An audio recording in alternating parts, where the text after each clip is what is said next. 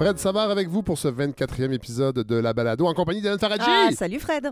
Encore vous. Toujours moi. Toujours un plaisir euh, Pareillement. d'être là euh, cette semaine. La semaine passée, on nous a entendus, mais on n'était pas là. Dis donc, c'est bien fait, hein, oui, quand même. on avait préenregistré Ouais. euh, ce beau segment Salut les critiques avec Thomas euh, Carrier-Lafleur. Mhm. On va en faire un autre. Avec grand plaisir. Ouais. Il faut juste vérifier les dates. hein. C'est toujours ça notre défi quand toujours, on fait euh, ce genre de truc-là. Avoir évidemment des liens de diffusion pour pouvoir le regarder avant et euh, s'assurer qu'on fit avec les sorties. C'est quand même une organisation, une belle gymnastique, mais très beau segment. Ouais.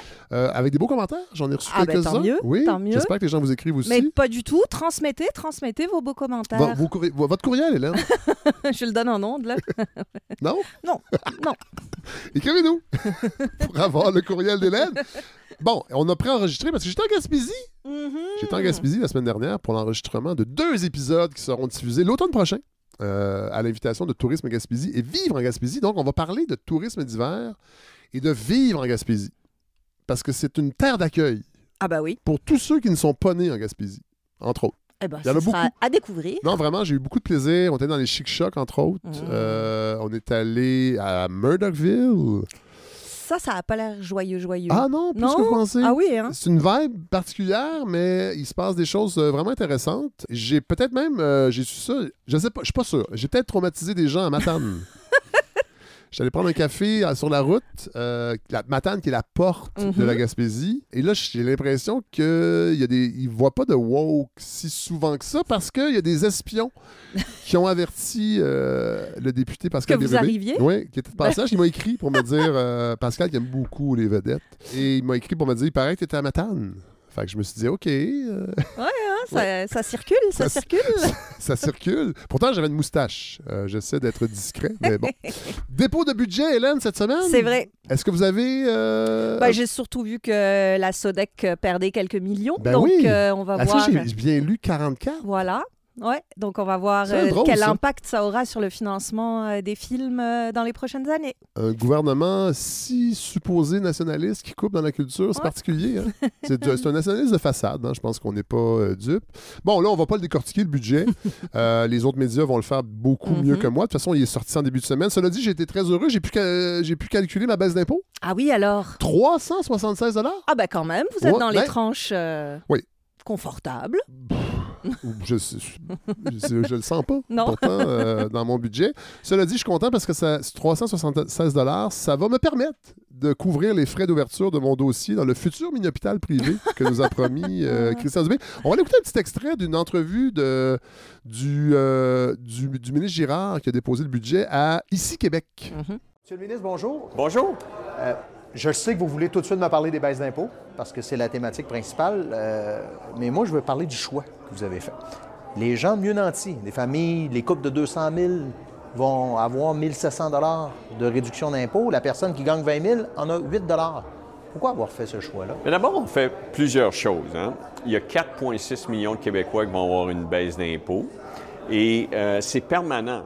Ah, c'est ça qui est le fun, Ah, ben Hélène. 8 dollars pour toujours. C'est ça, c'est C'est- permanent. Ah wow. Parlez-moi d'un projet de société inspirant, moins payé d'impôts dans un monde en pleine récession et à l'inflation galopante. On va aller encore écouter euh, le dynamique ministre. Les baisses d'impôts sont dynamiques, permanentes, ça va aider l'économie puis aider l'offre de travail. Des baisses d'impôts dynamiques. Ça, c'est nouveau, j'avais C'est- jamais entendu C'est tout ça. un concept. Comme euh, Ticketmaster aussi, qui fait de la tarification dynamique. Dynamique. hein. c'est le nouveau buzzword des économistes. On se fait pas fourrer, on se fait dynamiser. Les Québécois, entre 20 000 et 90 000, payent de 30 à 36% plus d'impôts que les Ontariens. On voulait faire un geste pour 4,6 Bon, là encore, euh, on l'entend, Hélène, la fixation sur l'Ontario, hein, c'est vraiment Oui. une marotte de, de François Legault. Euh, c'est une obsession à la CAQ. En fait, pas tout à fait une fixation parce qu'en Ontario, depuis plusieurs années, on finance moins la construction d'autoroutes et on investit massivement dans le transport collectif. Malheureusement, on fait pas Ah, ça non, au Québec. pas nous. Non, on continue d'investir dans la construction de routes et on sous-finance le transport collectif. On appelle ça gouverner comme au 20e siècle, mais de façon dynamique. Autre extrait, Hélène. Empêche dans l'immédiat la personne qui gagne, je vais dire 24 000. Tiens, Oui. Sortir du, du- du barème du 20 000. Non seulement ça apparaîtra pas beaucoup sur son budget, mais en plus, elle n'aura pas accèdent davantage à du logement abordable. Parce que là, Mais Accès cette, est cette personne-là ne paie déjà pas beaucoup d'impôts. Alors, c'est certain, par exemple, si vous prenez 30 000, la réduction de 100 mais à 30 000, vous ne payez pas beaucoup d'impôts. Fait que le 100 en proportion, c'est plus élevé. Mais ce qui est important, c'est que c'est permanent. Le 100 là, vous allez l'avoir l'an prochain, vous allez l'avoir l'année d'après. plus que ça par mois, probablement. Oui, mais il n'y a rien qui vous empêche de gagner 50 000 l'an prochain. C'est dynamique. Il n'y Ah, a ben, rien qui nous empêche. voilà. Alors, on comprend finalement que si les pauvres sont pauvres, c'est parce qu'ils sont pas assez dynamiques. Ben voilà. Pas dur d'être riche, il suffit de l'être, hein, comme diraient les voisins. Parce que rien n'empêche, c'est ce que le ministre nous dit, rien n'empêche un crotté de pauvres de gagner 50 000 Hélène, euh, moi je trouve ça un peu méprisant pour nos millionnaires. Comme si c'était facile d'être riche, alors qu'on sait très bien que ces gens-là ont travaillé d'arrache-pied pour devenir millionnaires. Par exemple, mettez-vous à la place de ces investisseurs qui ont acheté des immeubles dans les années 2000-2010 Mhm. pour tenter de gagner humblement leur vie dans la location à court terme, alors que c'était illégal à l'époque. Avez-vous idée comment c'est stressant de s'enrichir sans respecter les lois? Ces pauvres bougres investisseurs qui ont dû expulser des locataires à leur corps défendant, Oh. avec un goût de vomi dans la bouche parce qu'il fallait bien avoir un retour sur investissement. Des gens qui ont un peu rénové, tant bien que mal, leurs immeubles, malgré un code du bâtiment tatillon et des inspecteurs qu'on ne voit jamais pendant des années et qui, vrai, et qui nous obligent à rénover à l'aveugle. Des investisseurs dynamiques qu'on traîne dans la boue aujourd'hui parce que des touristes ne sont même pas capables de se servir d'un toaster mal raccordé à un système électrique défaillant qui aurait été facile pourtant à identifier. Une boîte de fusibles, c'est jamais scellé avec du plywood. oh!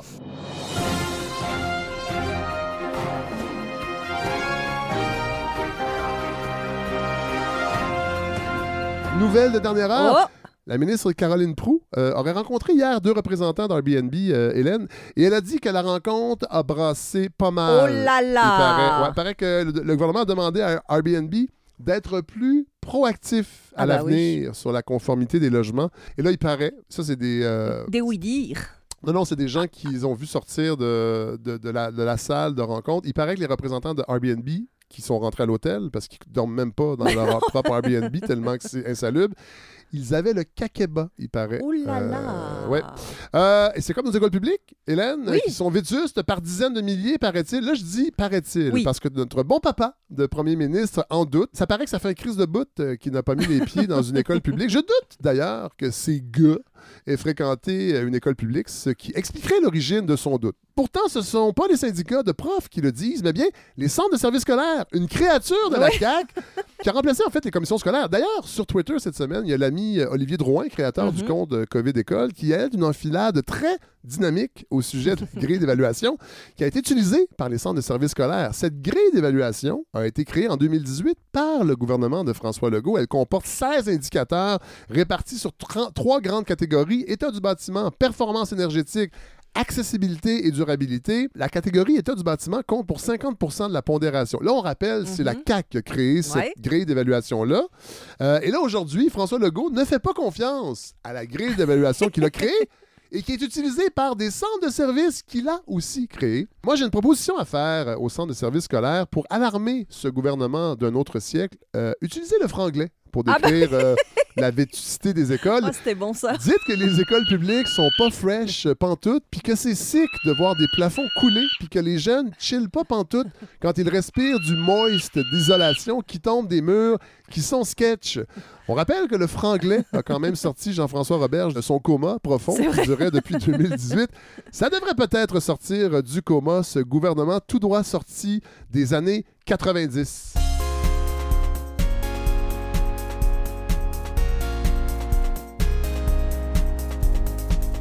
Alors voilà, et là, je me suis remis Ben oui, c'était dynamique, Fred. au billet oh du là là. Je Ah, sais moi, que les gens s'ennuyaient Ouais. de ça. Fait que j'ai essayé un peu. euh, Ouais, je pense que ça va. Ouais, il faut. Si vous, a- si vous aimez faire ça, moi, je suis toute pour. J'étais fâché cette semaine, euh, c'est pour ça. Ben, il y a de quoi, hein. Et vous, Hélène? Ben, moi, ça va bien. Moi, je suis Oui. pas allée en Gaspésie, par contre, Non. hein, parce que ça, c'est évidemment un privilège Non. de Non, l'animateur non, de non, la vous auriez balado. pu- vous auriez pu. Da, da, da, da, da. Ça- C'est à la demande du client. Ouais, c'est ça. En tout cas, on vous a vu sur les réseaux sociaux faire le fanfaron, hein, Fred. Alors, je Ah oui? présume que tout a bien été. Oui, oui. Euh, mais surtout, je vais présumer que vous n'avez inspiré que des beaux et bons sentiments à vos abonnés qui vous ont suivi, parce que cette semaine, j'ai eu envie de vous parler de ça, en fait, de l'influence que peuvent avoir les réseaux sociaux Ah. et les images qu'on Oui. y voit quotidiennement d'ailleurs. Oui. Euh, cette influence euh, qui est assez considérable et qui va même jusqu'à définir qui nous sommes. On va pas faire semblant, je l'ai souvent dit ici, notre monde en est un d'image. Oui. Et petite parenthèse, c'est exactement pour ça que la critique est importante, hein, parce que même si elle est tranquillement en train de mourir, je vous en reparlerai probablement bientôt, euh, si on n'apprend pas à lire les images, Oui. qu'elles soient de fiction ou bien réelles, ben, ce qui nous pend au nez, c'est de devenir un consommateur passif d'images Oui. et donc d'être manipulable à souhait, comme l'ont été tous ceux et celles qui ont partagé en toute candeur les photos de l'arrestation de Donald Trump. Ah, ben oui. Photo qui Ça, c'était été drôle, ça. générée Ben oui. par l'intelligence artificielle Ouais, ouais. qui n'avait donc rien de vrai. Bon, bref. Ce qui m'a mis sur la piste de cette euh, réflexion sur le pouvoir des images, c'est en fait un extrait du point de presse donné par François Legault Ah. juste après la tragédie d'Amqui. Oui, une autre tragédie.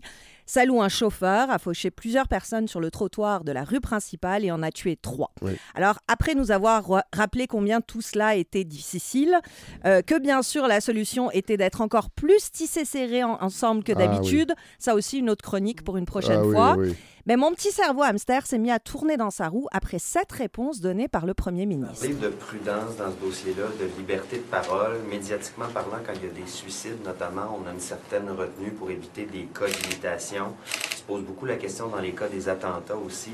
Pensez-vous que dans le cas des attaques avec des voitures ou des camions comme ça, le même principe de précaution ou de sobriété devrait s'appliquer? Ben, c'est une question qu'on doit se poser. Pourquoi il y a plus de personnes qui ont des mauvaises idées comme ça? C'est parce qu'ils ont vu quelqu'un d'autre le faire? C'est quelque chose qu'il faut se poser aussi. Est-ce qu'on le montre trop? Euh, euh, pourquoi il y a euh, plus de personnes qui peuvent avoir des, idées contre d'autres personnes là, qui, qui, qui ont rien à là? Pourquoi? Pourquoi? Pourquoi ben, Peut-être euh, parce qu'ils n'ont pas une aussi bonne syntaxe que notre Premier ministre, mais ça, c'est une autre question. Euh, je ne sais pas si c'est votre archive du père Régimbald ou votre appel de la commission contre les vilaines paroles des chansons créées par Madame Gore que vous aviez fait il y a deux semaines, Ouais. mais ça a fait un petit lit dans mon cerveau pour que l'étincelle soit, parce que cette réponse de François Legault, qui se demande grosso modo si on a des mauvaises idées parce qu'on a vu d'autres en avoir, ben, m'a fait un petit peu peur Ben, je comprends. Ce discours qui dit que les méchants deviennent méchants parce qu'ils en ont vu d'autres être méchants, on le connaît. Ouais. On le connaît même depuis longtemps. Et en général, il ne tarde pas à darder ses vilains yeux fâchés contre la culture. Hein, la culture aujourd'hui, c'est les réseaux sociaux, puisque c'est là que peuvent être diffusées les fameuses images méchantes, en général sous forme de clips sensationnalistes. Mais hier, c'était la fiction. Hein. En particulier les films et les jeux vidéo. Rappelez-vous la levée de bouclier contre Natural Born Killers Ah oui. d'Oliver Stone, qu'on a accusé d'avoir inspiré les tueurs de Columbine, euh, Kim Vergil, auteur de la tuerie au collège Dawson, ou celle du couple Florence Ray et Audrey Maupin, qui en 94, près de Paris, ont tué cinq personnes en prenant la fuite après un braquage. Et on va écouter un extrait d'un reportage du journal télé de France 2 de l'époque, que j'ai trouvé sur le site de l'INA, et qui évoque la fouille de l'appartement que squattait le couple. Au premier étage, le seul habité, le grand désordre, peut être accentué par la fouille des policiers. Sur une table, encore ouvert, deux catalogues de vente d'armes. Juste à côté, des prospectus sur le métier de gardien de la paix. C'est également dans cette pièce que les policiers accompagnés de Florence Ray retrouveront un fusil à pompe, hier après-midi. Jeté sur un coin du lit, reste une documentation sur le film Tueur né, dont beaucoup pensent que le scénario ressemble à leur folie meurtrière. Ouais. Ah, je, me- je me retournais derrière, j'ai ma, ma collection de VHS, j'ai déjà eu. Tueur né. Euh, oui, la, la version avec deux cassettes VHS. de. Puis vous n'êtes pas devenu un tueur sanguinaire? Pas encore. Oh bah dis donc. J'ai du temps devant moi. Oui, c'est vrai, ça peut encore vous Pas si inspirer. Mais ouais, c'est le gros méchant film Ah, donc qui aurait Qui inspiré. était pas toutes si bon en passant. qui n'était pas si bon, mais qui apparemment euh, Ouais. fonctionne sur certains cerveaux. Ouais. Sur Slate.fr, je vous conseille d'ailleurs un article passionnant sur les différents cas où on a considéré que la culture avait inspiré des fous Ouais, furieux. Luca Rocco Magnotta, qui aurait utilisé un pic à glace et le pseudo de Catherine Tramel sur un forum, comme dans Basic Instinct. Ah, oui. Una Bomber, le terroriste américain qui a fait exploser 17 bombes après avoir lu plus de 12 fois L'agent secret de Joseph Conrad, livre dans lequel un prof quittait tout pour devenir un pourfendeur de la technologie qu'il voyait comme diabolique.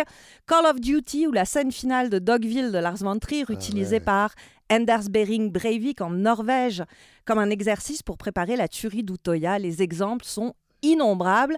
Et bien sûr, François Legault n'accuse en rien un film, un roman, une Non. chanson, mais il souligne tout de même cette idée que les mauvaises id- idées bah, viennent d'une image déjà vue. Et ça, je ne peux pas m'empêcher de penser deux choses lorsque j'entends ça. D'abord, que c'est quand même une façon plus ou moins subtile de détourner le réel enjeu de tous ces massacres, celui de la santé mentale. Tout à fait. Hein, dans le point de On presse, rappelle, il y a eu un dépôt de budget. voilà. Oui, en effet, qui est pas Il n'en parlait pas beaucoup Non. de santé mentale. Non, non, non, mais dans le point de presse, il en a tout de même parlé oui, oui, oui. en disant que c'est moins tabou qu'il y a le- quelques années, qu'il faut agir, que les listes d'attente ont été réduites, mais qu'il manque encore de ressources. Sauf que, en ajoutant un peu plus tard cette idée d'une influence des choses vues ailleurs sur la tuerie d'Amqui, ben c'est une façon de dire oui. Mais même si nous nous occupons de la santé mentale des Québécois, il y a une partie contre laquelle on ne peut rien, c'est cette influence des mauvaises images. Ouais. Mais l'autre chose qui m'a un peu perturbée, c'est que cette réponse de François Legault, c'est un glissement rhétorique assez tranquillou vers ce qu'on peut constater partout ailleurs dans le monde, c'est-à-dire le retour d'un certain nouvel ordre moral. On peut être content parce qu'en France, eux, c'est le retour à l'ordre tout court Oui. hein, auquel ils assistent, avec des violences policières qui ne se peuvent plus depuis que depuis la location, l'allocution pardon, Oui. d'Emmanuel Macron euh, de mercredi dernier d'une arrogance Ah, ouais, ouais. que même Fitzgibbon n'oserait pas, je pense. Mais bon, C'est tout. Ouais, c'est tout dire. Retour de l'ordre mo- moral, c'est-à-dire en gros cette idée que le monde et donc les images qu'il génère, qu'elles, sont, qu'elles soient de fiction ou réelles, doit être appréhendé selon des valeurs qui ne relèvent pas de la justice, pas de principes comme l'égalité ou pas de la science, mais de la morale, c'est-à-dire ce qui relève du bien et du mal. Dans les années 80, c'était la grande mode et elle a duré assez longtemps. hein. Les rappeurs étaient jugés responsables de pervertir la jeunesse avec leurs guns et leurs mauvais mots. Ouais. Les films, Natural Born Killers, mais aussi Robocop, Taxi Driver, The Matrix, ils étaient tous coupables de montrer des actes odieux susceptibles d'inspirer le mal. Et aujourd'hui, en tout cas au cours des cinq dernières années, cette question de la morale s'était un peu retournée dans l'autre sens. Parce que on s'était mis à attaquer les œuvres créées par des gens coupables de toutes sortes de choses, Maznev, Polanski, Woody Allen, Ouais, etc. Ou aux œuvres dont le contenu choque ceux et celles qui se sentent souvent, à juste titre, lésés Ouais. par la sous-représentation de leurs groupes minoritaires, slaves, kanata et les autres. La morale avait, d'une certaine façon, changé de camp, Oui. hein, passant des mains des élites conservatrices à celles des groupes minoritaires, avec bien sûr, dans les deux cas, des dérives Oui. étranges. Oui. Euh, réécrire les œuvres de Roald Dahl, c'est non. C'est tout simplement non. Bon. Mais je me demande si aujourd'hui, mars 2023, le balancier n'est pas en train de revenir en arrière encore une fois. L'opposition traditionnelle gauche-droite, elle s'est effacée. Et aujourd'hui, c'est une nouvelle conception sociopolitique du monde qui opposerait plutôt les woke et les identitaires. hein, puisque le monde est devenu de plus en plus incompréhensible par la plupart d'entre nous, il explose de toutes parts, euh, des actes de violence de plus en plus marqués. Et je me demande si les identitaires, c'est-à-dire en gros les anciens baby-boomers, crispés sur leurs habitudes, leurs privilèges, qui se sentent obligés de redéfinir ce qu'est le nous, parce qu'ils se sentent agressés par le fait que ceux qui ne font pas partie du nous revendiquent d'y appartenir sans devoir adopter les codes un couple, deux voitures, un chalet, l'avion, l'inflation ça gosse, mais ça me dérange pas tant que ça. Je me demande donc si ces ident- identitaires ne sont pas en train de réinventer la bonne vieille idée que la morale, c'est un outil qu'ils ont laissé aller et qu'ils veulent récupérer Ouais, ouais. pour mieux asseoir leur contrôle. Intéressant. Et c'est pas la seule réponse de François Legault qui me fait penser ça, évidemment. C'est aussi le débat un peu débile sur la présence des drag queens auprès des enfants. Oui. Débat lancé par Tucker Carlson à Fox, évidemment, pour qui une drag queen qui raconterait des contes à des enfants les endoctrinerait et les sexualiserait. Ouais. Mais ce débat, il a été continué en Angleterre, où il y a eu des manifestations de parents devant les lieux où des drag queens euh, parlent à des enfants. Mode qui a été reprise à Vancouver, à Edmonton ou ici, Oui. contre la lecture Avec du Barbada, conte par ouais. Barbada, Ouais. ou bien sûr en France, où on trouve quand même des exemples de débats assez rigolos parce qu'ils réussissent à pervertir l'idée même de débat en avançant aucune, mais alors aucune idée. Je vais vous faire écouter un extrait de RMC, ça date d'il y a un mois. RMC, qui est. Radio Monte Carlo. Mais c'est une chaîne de télé Ouais. euh, sur le câble. Donc le débat a lieu entre euh, Elina Dumont, une comédienne et militante des droits humains, et Mehdi Guézard, qui est chef d'entreprise. Et tous les deux sont invités à débattre sur le thème pour ou contre les ateliers pour les enfants animés par des drag queens. Parler de Serge qui. Pourquoi euh, tu, tu, mets, pour ceux tu le des gamins pas. de Non, non, 18 mais- ans à 4 non, mais mois Pour ceux qui sont Oui, à la radio. Je dis, il est en robe et une moustache. Voilà. Déjà la dernière fois, ils m'ont choqué Il a les cheveux longs, il est maquillé, il a une moustache. J'imagine, il a une moustache, il a une robe, il est maquillé. Le gamin de 18 mois à 4 ans, qu'est-ce qu'il va comprendre là-dedans? Non, mais déjà. Non, mais euh, il va comprendre quoi là-dedans? Quand tu vois quand tu vois Serge qui, qui, qui est habillé comme ça, qui a une moustache, qui est maquillé, qui est en robe. Il s'en remettra. Un, un enfant de 18 mois à 4 ans, il va comprendre quoi? Non, mais vu comment les mœurs évoluent, mais- vaut mieux que ah. les gamins soient prêts quand même. Oh non mais non non non, Euh, ouais, non mais Jérôme c'est bon non Marie. mais c'est bon non mais j'ai- Jérôme, Jérôme, non. c'est- Non, non, non, non, c'est non, bon, bah, bah, euh, bah, c'est beau, c'est beau, une moustache, bah, bah, bah. Voilà, bref, ça ne veut rien dire, c'est absolument ridicule. Et ce nouvel ordre moral, il a quand même l'air très, très perturbé par ces drag queens Ouais, et par ouais. l'image qu'elles renverraient à nos enfants. Sauf qu'ils oublient un peu de regarder quelle image il renvoie, lui, cette, ce nouvel ordre moral, parce que les menaces contre ces événements, elles sont de plus en plus violentes, en particulier aux États-Unis oui. où les Proud Boys ont organisé des marches d'intimidation pour empêcher ces lectures, ou bien sûr toutes ces tueries dirigées contre des membres de la communauté LGBTQ+.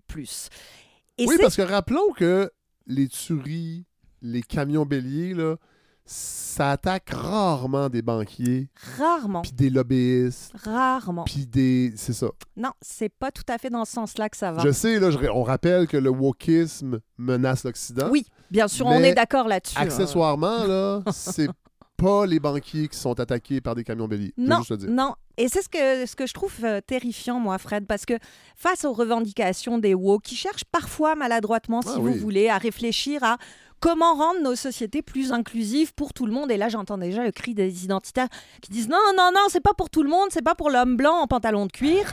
Mais la réponse collective à ça, elle glisse de plus en plus vers une redivision morale du monde entre ce qui est bien et ce qui est mal. Et ça nous éloigne d'une réponse qui tendrait à prendre en considération les vraies racines de ce qui déconne dans notre monde, c'est-à-dire les injustices économiques et sociales, les inégalités, les problèmes de santé mentale. Dire ça c'est bien, ça c'est mal, c'est une excellente façon de se voiler la face et de refuser de comprendre le monde, les gens dans toute leur complexité. Dire ça c'est bien, ça c'est mal, c'est un réflexe hérité des années Reagan, entre autres, où le mal, c'était tout ce qui s'éloignait des codes de la bonne bourgeoisie blanche, sans réaliser que c'était la même bourgeoisie blanche qui créait elle-même Ben ces oui. codes pour dégager tout ce qui dérangeait son confort et son indifférence.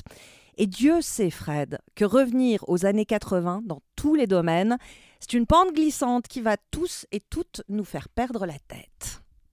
On ne veut pas revenir aux années 80, Jamais. Hélène. Pour ça Et pour plein d'autres choses. et pour le fluo. Merci, Hélène.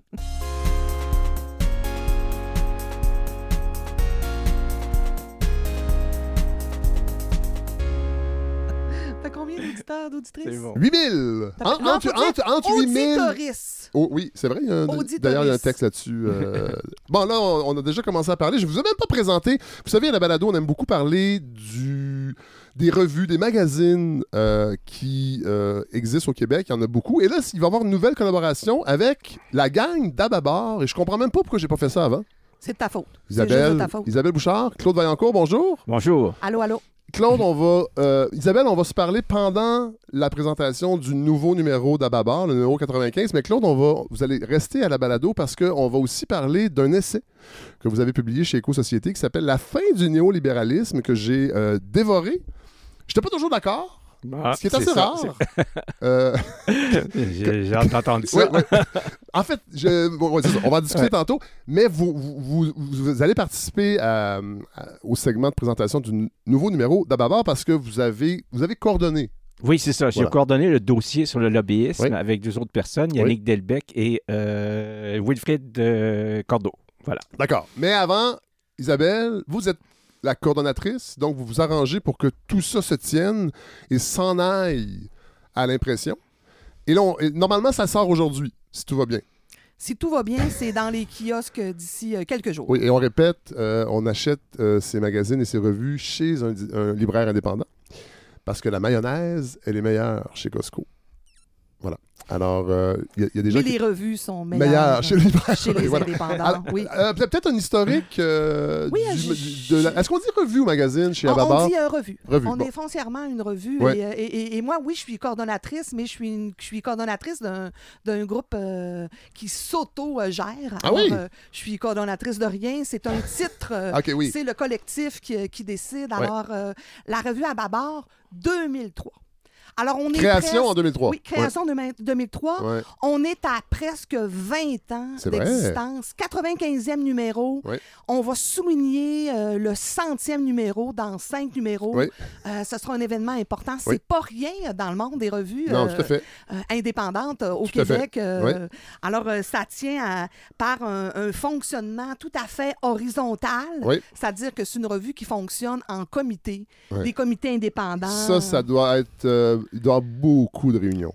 Il n'y a pas beaucoup de réunions parce que ce sont des, personnes militantes Oui. euh, qui œuvrent auprès de la revue, qui ont des jobs ailleurs, qui sont étudiants, qui viennent du monde communautaire, donc ils viennent de tous les milieux. Il y a, il y a- il y a quand même beaucoup de profs de cégep au carré. là. Le, le prof de cégep au carré euh, est intéressé par euh, une revue Ah de ce genre-là, puis aussi par ce fonctionnement convivial. Alors, il y, a, il y a- il y a plein de comités, puis on travaille en comité. Alors, le comité d'édition, c'est le comité le plus important. C'est lui qui est responsable de sortir euh, la revue Bon. euh, papier. Là. Puis si jamais elle sort pas, ça va être de sa faute, puis juste de sa faute. Là, il faut dire, c'est disponible seulement en papier? Non, c'est disponible aussi de manière numérique si on prend un abonnement numérique.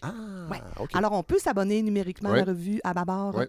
C'est facile de s'abonner. On va la- sur le site euh, Oui, de la revue on à Babar on et va- on va mettre- s'abonne. On va mettre le, on va mettre le lien. C'est simple. On va mettre le lien Tout sur euh, la page Facebook de Balado. Et la mission en 2003, pourquoi on a décidé de créer un magazine à Babar? Ça le dit? C'est à gauche quand même? C'est à gauche. Hein, euh, et euh, ce qu'on a voulu faire euh, initialement à la revue à Babar, c'est d'unir les voix de gauche Oui. et aussi de donner la parole à ceux qui ne l'ont pas, pour paraphraser un chanteur euh, récent, mais Oui. c'est pas quand même récemment que les gens qu'on devrait écouter parlent. Tout à fait. Alors, notre mission, c'est d'aller, de donner la parole aux gens qui ont des idées qui sont peu souvent entendues. Évidemment, des idées qu'on qu'on partage dans la grande famille de la gauche. Oui, c'est ça. Parce que j'imagine qu'il doit y avoir des débats. Moi, je me rappelle à l'époque des apartistes. Nous avions institué une règle parce qu'évidemment, on n'était pas d'accord. Tu sais, c'est un collectif, euh, tout le monde amenait ses sketchs. On n'était pas toujours d'accord avec les sketchs ou les idées derrière les sketchs. Et on avait la règle du 10% C'est-à-dire qu'on avait, on avait le droit de tolérer 10% du contenu d'un spectacle qui fait pas notre affaire. Si ça dépassait ça, il y avait un problème et là, il fallait en discuter. Est-ce que vous avez un peu cette règle-là? Parce que j'imagine que dans un. Dans, dans- dans un- un- une revue de gauche comme ça, euh, la gauche, elle n'est pas uniforme, elle est euh, multiple. Elle est, euh, j'imagine qu'il y a des débats. Là. Dans notre vue, l'appel de texte, il est interne. Ça veut dire qu'on ne va pas à l'extérieur. Ah, les gens peuvent nous envoyer des textes, là, envoyez-nous oui, des textes, oui. puis on va les lire, Oui. puis on va se demander si on les publie, évidemment. Mais comme l'appel de texte est interne, c'est chacun des membres du collectif qui va suggérer des angles, qui va écrire des textes et qui va aussi demander à des compagnons, des compagnes, des autrices, des auteurs, des autoristes s'ils veulent publier pour nous. Ouais, Alors, euh, autrement dit, il y a une espèce de sélection naturelle Oui, qui se fait par cet appel interne Ouais. Mais des débats, il y en a, on les affronte et on a un mode de fonctionnement consensuel. Alors, on essaie de dégager le plus de consensus possible. Bon, alors là, le, con- le consensus pour le numéro 95, printemps 2023, comment il s'articule? Alors, il s'est fait euh, facilement euh, parce que, à Babar, comment on fonctionne, c'est qu'on se rencontre dans un grand, une grande fin de semaine festive euh, Ah oui. en juin. Et c'est là qu'on va déterminer les quatre Ben, fun. prochains numéros. Oui, donc il y a quatre, quatre numéros par année? Il y a quatre numéros par année. En fait, les, on- les dossiers, les dossiers principaux, puis Ouais. les, Oui. les mini-dossiers qu'on a. Donc, c'est ça qu'on va déterminer. Oui. Puis ça, effectivement, c'est très, très important. là. Et c'est très festif. Donc, Ben, c'est c'est un, festif. c'est une espèce de lac à l'épaule. C'est toujours une espèce de lac à l'épaule de gauche euh, avec de la musique avec de la musique, avec euh, du plaisir, Oui, parce oui. que, parce que euh, l'équilibre de la revue, ça tient à si on a des sous, Oui. mais aussi si on a Du encore fun. du, plaisir Ouais, ben oui, et du totalement. monde. Ben oui, ben puis oui. actuellement, on a du plaisir, puis on a du monde. Ouais. Puis des idées, Ouais. on n'arrêtera jamais d'en avoir. Ben non. Et le lobbyisme, on se demande, Claude, comment ça se fait qu'on n'en a jamais traité. Il était temps. Oui. Et, euh, tout à fait. on y est presque. Et ça, c'est vous, Claude, qui avez euh, coordonné le- la- le- le- ce dossier euh, lobbyisme et le pouvoir obscur? Oui, c'est ça. Je Ouais. l'ai coordonné avec deux camarades. Là. Ouais, Pour ouais. nous, ça semblait vraiment euh, important de parler de cette question-là parce qu'on trouve que ce qui bloque les progrès sociaux là, ces temps-ci, Oui. l'une des choses les plus importantes, c'est le lobbyisme. Comment ça se fait qu'on est en période d'urgence climatique, qu'on prend si peu de mesures? Comment ça se fait que Uber a réussi à s'intégrer dans le monde du taxi comme ça sans qu'on fasse rien? Et là, Comment- et c'est pas une vision de l'esprit pour Uber, entre autres, parce que Radio-Canada a sorti une enquête pour démontrer comment c'est le lobbying de cette compagnie-là, multinationale, inscrite dans un paradis fiscal, a réussi à changer les lois et faire s'effondrer une industrie du taxi. Oui, c'est, pas, juste de la représentation, puis on, On- rencontre des ministres, puis on verra. Là, ça a un impact. Là. Puis on n'est pas dans la théorie du complot, on a des Non. choses qui sont vraiment Voilà. démontrées. Là. Donc Ouais. ça, c'est très, très clair. Alors, Alors, dans ce dossier lobbyisme, euh, bon, il y a la, la dimension aussi de- du communautaire qui a. Est-ce que j'ai compris qu'on a demandé, dans le fond, aux organismes communautaires de devenir des lobbyistes?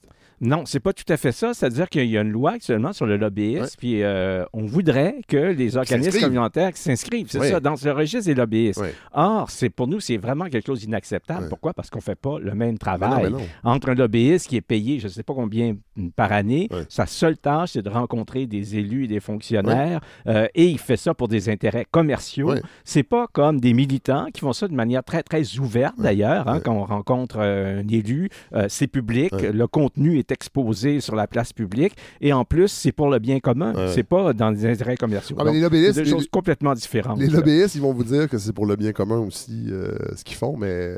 C'est vrai qu'ils disent ça, c'est vrai, mais quand même, il y a les toujours. Non, puis il y a toujours quand même un intérêt commercial Ouais. qui est là. Quelqu'un qui défend, je ne sais pas, euh, euh, une rivière, par exemple. Ouais. Il n'y a pas d'intérêt fait, derrière ça. C'est zéro, là. Il y a des biens communs qui sont plus bien communs que Oui, voilà. Ouais, Voilà. c'est C'est une ça. question de perception. Euh, dans ce dossier, il y a un texte de Louis Robert, Oui, tout à fait. qu'on connaît bien, ag- Oui, euh, agronome à la retraite, donc avec une liberté de parole peut-être un peu plus grande. que- Et lanceur d'alerte bien connu. Ce qui Oui, est intéressant à Denis Robert, c'est qu'il a vu ça de l'intérieur. Il a vu des organismes gouvernementaux euh, infiltrés par des lobbyistes. C'est extrêmement grave. Ça aussi, c'est sorti dans les médias. C'est grâce à lui que c'est sorti. Puis on a découvert l'importance de la chose, à quel point c'était quelque chose qui était systématique là, dans tous les organismes gouvernementaux qui traitaient des questions d'agriculture. Mais il y avait des gens qui défendaient les intérêts des compagnies. En tout cas, c'est quand même assez grave, ça. Et d'ailleurs, Claude Vaillancourt, vous, euh, vous signez un texte sur deux grands épicentres du lobbying? Oui. Washington et Bruxelles? Et Bruxelles, Ouais. c'est ça. Ben, ce qu'on observe là-dedans, c'est de voir à quel point euh, l'activité des lobbyistes est beaucoup plus grande, justement, que celle des organisations Ouais. de la société civile. Ouais. hein. Alors, c'est au-dessus de 80% des lobbyistes qui font ça, euh, des À lobbyistes professionnels, Oui. à temps plein. là. À, à grand salaire. À grand salaire, exactement. Euh, autre texte aussi dans ce dossier lobbying, astroturfing, un phénomène relativement nouveau? Oui, oui, c'est. Ben, en tout cas, dans, dans- dans le, en fait, on en parle de plus en plus. Euh, ça fait peut-être longtemps que ça existe. Qu'est-ce que c'est Oui, exactement? Ben, L'astroturfing, on appelle ça le similitantisme. Ouais. C'est des grandes entreprises qui vont créer des espèces d'organisations militantes de terrain. Qu'on- Hein? qu'on- qu'on a l- on a l'impression qu'elles sont d'origine citoyenne. Exactement, c'est Pas ça. tout à fait ça. C'est ça. En fait, c'est Ouais. une sorte de fraude, il faut Ouais. le dire. Là, c'est ça le mot. Ils font Ouais. semblant que, mais dans le fond, ils sont, ils défendent les intérêts des entreprises. Est-ce que euh, l'Institut économique de Montréal est considéré comme euh, de l'astroturfing? Non. Pas je de pense pas parce que le financement est quand même assez clair. Oui. Là, puis on sait Ben, les il est clair, intérêts. mais il pas clair. Ouais, c'est Ben, on sait d'où il vient, Ouais. mais on n'a pas de nom. Euh, sinon, Isabelle Bouchard, dans ce dossier 95 à Bavard, qu'est-ce qu'on retrouve? Ben, on, retrouve un mini dossier que j'ai coordonné avec euh, Philippe de Grosbois. D'ailleurs, Ah! ce serait peut-être une bonne idée que vous l'invitiez. C'est quelqu'un Mais- de formidable. Oui. Ah, ah, ah. Oui, nouveau chroniqueur que j'ai rencontré grâce à un essai. D'où le- parce que vous savez que la balado est, est dédiée beaucoup, beaucoup à l'e- à l'essai. D'ailleurs, Claude Vaillancourt, c'est pour ça que vous êtes là aussi, parce qu'on va parler de votre essai tantôt. Mais ça permet de faire des rencontres qui, après ça, peuvent fructifier vers des collaborations régulières. Et Philippe Quelle bonne idée. Oui, Alors, vraiment. nous, à Babar, les, les- les- les alliances. euh, Vous aimez ça? On adore ça, on les cultive euh, avec euh, plein de monde Oui. de gauche, Oui, euh, oui, évidemment. oui. Et euh, Philippe et moi, on s'est demandé, euh, hey, qu'est-elle devenue la chanson engagée vrai. en 2023? Et les gens du collectif ont un peu pris notre idée au recul en disant, ben voyons, quelle vieille idée euh, Paul surannée, Paul Piché. gna, gna. Hey, c'est- on, on- on- on ne pouvait cacher euh, notre âge. Euh, euh, Philippe étant plus jeune que moi, il faut Oui. quand même que, que je le Mais dise. plus, plus très jeune non plus. Ce sera à lui de répondre à cette question-là. Je ne, je ne- je Non, ne non. le ferai pas. On Mais on s'est demandé, est-ce que c'est dépassé, Ouais. ça, la, la chanson engagée? Pourquoi on ne la théorise pas plus? Ah, ça, c'est intéressant. Pourquoi euh, la gauche euh, la redécouvre pas? Parce qu'elle aura avantage à se la réapproprier parce qu'elle est rassembleuse, elle est fédératrice. Oui. Et là, on était parti pour un dossier de 80 pages. La revue en a 73. Ah ouais. Euh, alors, euh, on a calmé nos ardeurs. Mais ça puis, pourrait éventuellement Oui, donner un. un- un dossier complet Ben oui. sur euh, la chanson en- engagée, euh, parce que la chanson, c'est quelque chose qui nous touche, parce que la chanson, ça, ça, ça, ça exprime notre rapport au monde. Alors, euh, alors vous, euh, Fred, j'ai envie de vous demander, À brûle pour point. euh, à brûle pour point, là, euh, c'est quoi votre chanson engagée préférée? Ben moi, j'ai beaucoup, beaucoup aimé la chanson engagée un peu plus jeune. C'était vraiment important. Que- au secondaire, quand j'ai commencé à jouer de la guitare, entre autres, et Paul Piché. euh, moi, j'ai découvert à l'époque Paul Piché, son premier album. C'était dans les années 80, mais j'avais redécouvert le premier album. Euh, après ça, j'ai beaucoup écouté de musique punk, évidemment, et il y a beaucoup d'engagement. Dans, pas tout- dans tout le punk, mais dans. Mais j'avoue qu'aujourd'hui, en vieillissant, euh, si je fais un, un- un- un- un bilan de mon rapport à la chanson engagée, je pense qu'il faut revenir à Georges Brassens, puis mou- mourir pour des idées. Je pense que. Je sais pas si. mais, mais, mais de mort lente, s'il vous plaît, de mort Voilà. lente. Mais non, mais il y, a- il y a tout dans, dans ça. Puis quand j'ai découvert Brassens, euh, je l'ai découvert sur le tard. J'ai beaucoup euh, regardé ça de haut, Brassens. Euh, je trouvais que c'est de la petite chanson pastorale, facile, mais quand tu commences à jouer à la guitare du Brassens, tu te rends compte du génie, parce que ça a l'air facile, puis c'est presque du jazz en complexité. C'est des accords assez simples, mais il y en a tellement, et la- l'agencement, mais les paroles. Et je trouve que Mourir pour des idées, euh, c'est l'ultime chanson engagée, pour moi. Claude, euh, j'oserais euh, te demander, euh, je, te, je te tutoie parce que. Oui, oui, parce ben que oui. t'es Vous avez le Claude, droit, euh, oui. euh, puis nous, on a le droit, là, s'il vous Oui. plaît. Ben, moi, je suis un grand amateur de jazz. Ah Alors, oui? j'ai pas pu me retenir de mettre Hymn for Freedom de Oscar Peterson, qui Ah est quand oui. même un Montréalais. C'est c'est de la musique, c'est pas chanté, il n'y a pas de paroles, mais c'est toute l'émancipation des, des Ah Afro-Américains oui, qui est derrière chanson, ça. Oui, c'est ça. Puis C'était un, un type qui était extrêmement préoccupé par les questions de racisme, puis il en Ouais. a été victime Ah énormément. J'ai mis aussi une belle chanson de, des Têtes Raides qui s'appelle L'Identité, qui est magnifique, Ah Ouais. ça. C'est Ouais. vraiment sur le français? racisme aussi. Oui, un groupe français, c'est ça. ouais. Il y en aurait- on aurait pu en mettre beaucoup. euh, J'aurais pu en parler fait, de Max Roach aussi, que je viens d'acheter une réédition de We Resist, l'album de Free Jazz de Max Roach, Ah qui oui. est extraordinaire aussi. Euh, mais oui, euh, euh, c'est vraiment un, un- un- un secteur musical, c'est pas le bon terme, mais qu'il faut reprendre parce qu'on a l'impression qu'il est un peu mort aujourd'hui avec, avec le- l'explosion des plateformes d'écoute qui ne mettent pas tellement de l'avant ce, ce type de chanson-là. Peut-être qu'elle est moins populaire, la chanson engagée, mais Ouais. elle est là et c'est le sens que Ouais. les gens euh, lui donnent. C'est pourquoi, dans le numéro, on a demandé à des membres du collectif de nous donner leur top 3 Ah ouais. des, Ah, ça, c'est cool, ça. euh, J'ai plus le temps de des, lire ça. Je vais aller euh, lire de ça. leurs chansons engagées. Alors, euh, les lecteurs, lectrices euh, pourront euh, avoir des suggestions. Mais c'est ce et que j'ai- d'ailleurs, sur notre page Facebook, on invite les gens à déposer Ah, ben là. euh, Oui. leur, Ah oui, c'est ça, oui. leur top plus, 3 des chansons engagées. Pour On qu'on puisse observe c'est à quel. Point c'est dans des styles très différents hein, aussi. Oui, oui, oui, oui. Vraiment, là, ça j'imagine va que- ratisser très, très, très large. Et j'imagine que la conception de ce qu'on fait de la chanson engagée, elle peut être différente d'une personne à l'autre. Sinon, euh, Isabelle Bouchard, qu'est-ce qu'on retrouve dans ce numéro? Euh, on retrouve euh, tout un tas d'entrevues, euh, particulièrement une entrevue avec un hub sur l'environnement Oui. qui nous invite là, à, à redécouvrir comment On dit, on, on dit hub en français? On dit hub. Ben, on dit pas hub en français, mais comme eux s'appellent hub, on les a pas traduits. Parce que si- moi, je lisais un hub, ils sont- ouais, donc un- une grappe ouais. de gens qui se mettent ensemble? Ouais, je- ok, je pas grave. laisse, OK. je vous laisse Écrivez-nous. le dernier mot sur la Écrivez-nous si vous le savez, oui. Euh, elle, vous appartient. Euh, sinon, on retrouve aussi euh, une chronique sur euh, le numérique de, de, de Yannick Delbecq. Et on retrouve aussi, puis c'est important que je vous en parle, des chroniques de nos chroniqueurs. Oui. Alors, dans la revue, il y a des auteurs, des autrices, des Ouais. autoristes. Il y, a, des- il y a des essais il y a, y des chroniques. Puis il y a des chroniques. Ouais. Alors, j'aimerais ça vous, vous Ben oui. parler de quelques-unes de ces chroniques-là. On a Sortie de cale, qui est une chronique de Jan Almeida. Ça fait deux ans qu'elle est avec nous. Oui. Alors, elle, elle produit euh, à chaque numéro. On a une chronique qui s'appelle Mémoire des luttes. Euh, c'est jamais le même auteur. Mais on, on souhaite que dans chacun des numéros, on puisse se rappeler d'une lutte syndicale ou d'une lutte importante Sociale, ouais. sociale. Ouais. Je pense que c'est important là, Ah que la oui, oui, c'est gauche intéressant. se souvienne. Oui. On a une chronique travail qui est euh, depuis dernièrement par euh, Thomas Colom- Colomba, qui est Oui. un prof à l'Université d'Ottawa, Oui. euh, qui, qui est très intéressant, qui avait déjà écrit pour nous, puis qu'on a invité à Oui. tenir cette chronique-là. On a aussi une chronique qui s'appelle Regard féministe. C'est la chronique la plus ancienne de la Ah revue. hein. C'est une, elle était là au début. Elle est encore là et croyez-moi, elle sera toujours là. Elle sera Elle est tenue euh, par euh, Caroline Souffrant, hein, qui est une femme euh, extraordinaire. On a aussi une chronique euh, éducation. Oui. La chronique éducation, c'est notre camarade Normand euh, Ben, argent. Oui. Baillargeon, merci, Oui. qui, euh, qui l'a euh, initié. Ah oui. Et maintenant, Ah, il est elle est... Non, il n'est plus Ah ouais. avec nous. Il est moins à euh, gauche, Normand. Normand. ça, hein. Euh, bonjour, Normand. Non. Euh, Bonjour.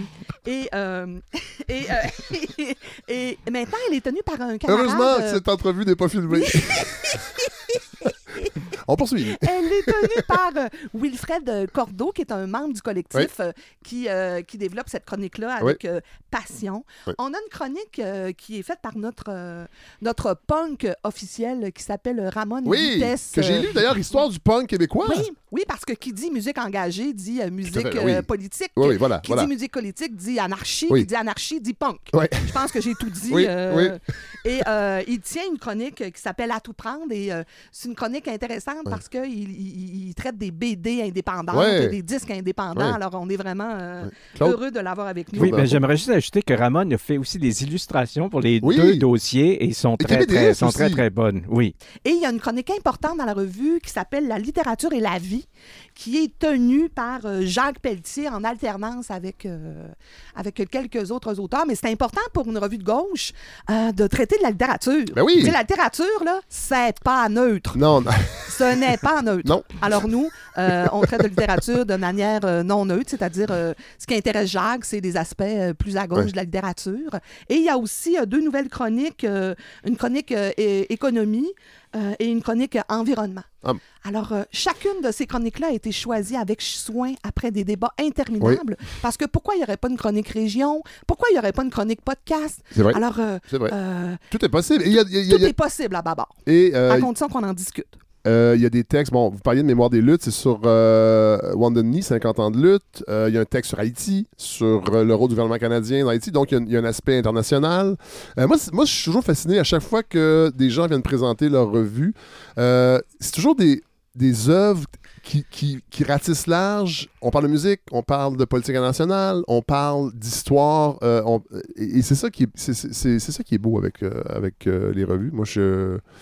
Je suis content que vous soyez venu en parler. Euh, Isabelle Bouchard, est-ce qu'on a fait le tour pour ce numéro-là? Parce qu'il faut quand même donner l'envie aux gens de l'acheter. Ben, je pense que ça vaut la peine de se procurer cette revue-là, particulièrement ce numéro-là, parce que je pense qu'il allie légèreté et dossiers importants. Euh, Parlons-nous de musique, continuons à nous parler de musique et de musique de gauche, Oui. mais aussi continuons à suivre les, à suivre les enjeux euh, sociaux et politiques de nos sociétés. là, C'est euh, c'est fondamental. Alors, Hey, merci de votre invitation. ben, puis on va Euh, savoir, parce que là, c'est une collaboration. Euh, donc, le prochain numéro, Prochain numéro, ça- Dans trois mois, à peu c'est près? dans trois mois. C'est sur le bas du fleuve. Le dossier porte. Ah. euh, on a toujours un dossier par année qui porte sur une région du Ah oui, Québec. c'est et là, la région qu'on a choisie, c'est le bas du fleuve. Je On ne veut que ça va pas être, très, très bon juste euh, montréalais. Ben non, on ne mais veut pas ça- être montréalais. Là, on... ben, comme la balado, Ouais. c'est un mariage naturel. On, On, veut arrête de faire ça avant. partout.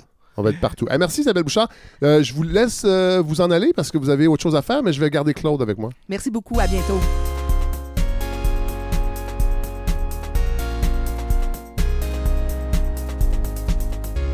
Alors, Claude Vaillancourt, euh, je vous garde à la balado parce que, bon, vous êtes impliqué avec Ababar, mais vous êtes. euh, vous venez de publier, ça fait quelques semaines, Oui, c'est ça, fait euh, un, un petit peu moins d'un mois. Là. un nouvel Ouais. essai, La fin du néolibéralisme, publié chez Éco-Société. Regard sur un visage discret. Et là, pour préparer Oui. l'entrevue, j'ai replongé dans votre. Parce que je pense qu'on s'est déjà croisés. Oui, l'é- oui, À oui. l'époque des apartistes. Oui, tout à fait.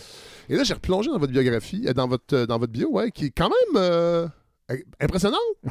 bon. Romancier, nouvelliste, essayiste. Euh, vous avez écrit plusieurs romans. Oui. euh, où vous réfléchissez sur les liens complexes entre la vie et l'art. Exactement. C'est quelque chose qui m'a beaucoup préoccupé avant que je prenne un virage, disons, plus social et plus politique. Ouais. Mais disons, au départ, c'était ça mes grandes préoccupations. J'ai une formation en littérature. Donc, c'est là où j'ai étudié à Ouais. l'université. Alors, c'est sûr que ça m'a beaucoup marqué. Euh, donc, les titres L'inconnu, Réversibilité, L'eunuque à la voix d'or, ça c'était des nouvelles. Ça, c'est des nouvelles, oui. La déchirure, Le conservatoire. Euh, et là, vous développez de longues sagas? Oui, c'est ça. J'ai écrit deux, deux bonnes briques, là, comme on dit. Là. Et C'est- est-ce que vous faites, en- vous écrivez encore de la fiction? Oui, oui, j'écris toujours de la fiction. Ouais, Ok. ouais. Euh, après ça, euh, beaucoup, plusieurs essais où se reflètent vos préoccupations tant politiques et économiques, même sur les services, Oui. que la littérature. Vous l'avez dit, vous étudiez en, Oui. en littérature. Hollywood et la politique, paru en 2012, sur la façon dont le cinéma hollywoodien aborde les questions politiques. Euh, Combien d'essais en tout? Après ça, des différences et contrôles sociaux, le syndrome de Procuste, euh, l'empire du libre-échange, art, ça. argent, marché. euh, vous êtes Oui, une, machine? ben oui, disons que j'écris beaucoup. Pour moi, Oui. c'est pas quelque chose de Ah difficile. ok. J'ai Ah beaucoup ouais, hein? d'idées qui me Ah, trottent dans je- la tête, alors je sens le besoin de les exprimer. Ça, j'ai envie de ça parce que moi, j'aime ça avoir fini un texte, Ouais. mais j'aime pas ça. C'est difficile m'atteler à écrire un texte. Ah Euh, oui. Vous êtes président de l'organisation euh, Attaque Québec? Oui, c'est Euh, ça. C'est peut-être dans des manifs à l'époque, peut-être Oui. au sommet de Québec qu'on s'est croisés, si Ah, vous étiez là. Oui. J'ai l'impression que oui. Euh, bon. Moi, j'étais là, mais j'avais pas commencé à, devenir militant vraiment à ce moment-là. En fait, ça a été pour moi mon, mon choc. euh, Ah, comme bien des gens, C'est ouais. ça, ouais. Ouais. Et c'est à partir de là que j'ai dit, ben, écoute, là, je peux plus laisser passer des choses. Il faut que, que j'intervienne en tant qu'individu, en tant que personne. Et c'est là que j'ai intégré l'association ATTAC. C'est quoi l'association Attaque? ATTAC, c'est une organisation internationale, en fait. Donc, oui. ça existe dans plusieurs pays, euh, en Europe principalement, Ouais. et en Amérique du Sud, en Afrique aussi. Euh, et euh, c'est une, euh, une organisation qui s'occupe de la justice sociale, mais Ouais. d'un point de vue international. Donc, on est vraiment pour la répartition de la richesse. À l'origine, c'est une taxe les transactions financières qu'on voulait mettre en place, mais maintenant, on s'occupe des questions comme le libre-échange, les paradis fiscaux. Euh, donc, euh, Donc, voilà. beaucoup de travail. oui, c'est ça. avec Attaque Québec. Effectivement. Euh, donc, collaborer aussi avec la revue à Babar, Journal des alternatives. Vous avez été chroniqueur au HuffPost? Oh? Huffington Post? Oui, oui, oui, ben, oui, c'est, ça, oui, ça fait longtemps de ça. C'est au moment où ils étaient quand même très accueillants. En fait, j'écrivais dans le journal des alternatives Oui. et euh, mes articles étaient repris. J'envoyais mes articles aussi automatiquement là, dans Oui. le, le Huffington Post. Et maintenant, vous collaborez avec Pivot? Oui, c'est ça. Oui. Vous donnez des conférences? Euh, Vous avez été membre euh, de la Fédération nationale des enseignants et des enseignantes du Québec. Vous avez, vous avez enseigné? Oui, tout à fait. Oui, j'ai enseigné au cégep. André Grasset. Voilà. Bon, ben je pense C'est qu'on un peut... bon portrait. Oui, tout à fait. Vous l'avez dit tantôt, vous êtes, vous, êtes, vous êtes amateur de jazz, vous êtes musicien aussi. Oui, je suis musicien aussi. Oui, j'ai mon jouez? petit groupe. euh, je joue du saxophone, du piano euh, et ben, en fait flûte saxophone, Ok. mon instrument principal. Ouais. Puis Pour le plaisir, c'est le piano. Et vous avez un petit groupe. Oui, c'est ça. Ouais. Et vous jouez dans Ah, des... Là, je suis dans un duo. On, on commence. J'ai, ouais, un nouveau Wow. partenaire, là, puis on, on est en train de monter quelque chose. Et- J'espère que ça va donner quelque chose. Et vous avez été chroniqueur à l'émission L'Opéra du samedi à la oui. chaîne culturelle. Eh Vous oui. avez trahi votre âge un peu, la chaîne culturelle. Oui, c'est vrai. Non, mais j'aime beaucoup ces, ces parcours euh, éclectiques euh, qui ne sont qui ne sont pas spécialisés. Puis Ouais. des fois, on perd ça de, de- de vue. qu'on C'est possible de faire plusieurs choses. Oui, moi, je et pense de que oui. toucher à plusieurs choses. Ouais. Bon, alors on va se plonger dans votre essai La fin du néolibéralisme. euh, dès le début. En fait, ça- quand j'ai reçu l'essai, ça- ça m'a intrigué parce qu'on a l'impression qu'on est encore Ah oui. dans le néolibéralisme. euh, et vous, vous dites que non. C'est ça. Ben, quand, euh, d'abord, c'est intéressant d'avoir l'histoire de ce titre-là. Euh, avec l'éditeur, on a cherché longtemps. C'est drôle. hein. Euh, et finalement, ben, on a décidé d'aller là-dedans. La provocation, euh, la fin du néolibéralisme, on annonce quelque chose. Donc, dans le fond, c'est à la fois un souhait, parce que je pense que le libéralisme, le néolibéralisme n'a pas donné les résultats qu'on aurait dû obtenir. Donc, il faut mettre fin à ce système-là. Mais quand même, dans ce que j'ai observé, il y a suffisamment de choses extrêmement significatives qui nous font dire qu'on est ailleurs, qu'on est dans un autre monde. Pour moi, on est en train de changer d'époque. là. OK. Ça, c'est le, le pari euh, de, de- de- de ce livre-là. ouais. C'est d'essayer de convaincre les gens qu'on n'est plus à la même place, Ouais. qu'on est ailleurs. En fait, on est à la croisée des chemins. Qu'est-ce qui nous attend? Je ne le sais pas. C'est ça. Hein, Mais Déjà, je pose des aussi, questions. là, vous- oui, exactement. pas que des réponses. C'est ça. il- on pose, et c'est dans cette partie-là qu'on pourra euh, discuter un peu plus. Oui. Euh, bon, comment on peut le décrire, le- avant de proclamer qu'il est terminé, Oui. comment on peut le décrire, le néolibéralisme? Il y a plusieurs définitions, là, mais les grandes caractéristiques qui C'est nous ça. permettent de dire que... Ben, les grandes caractéristiques, c'est premièrement le libre marché. Ça, ça, c'est, très clair. On, essaie de contraindre le moins possible le marché. Les gouvernements sont là pour aider les entreprises. Ensuite, ben, derrière ça, il y a la volonté de euh, réduire les impôts. Mais ça, évidemment, le gouvernement vient me contredire là-dessus, le Tout à fait. gouvernement du Québec. Cette semaine, Euh. Réduire les impôts pour en même temps réduire la place de l'État. C'est ça qui Donc, est derrière ça.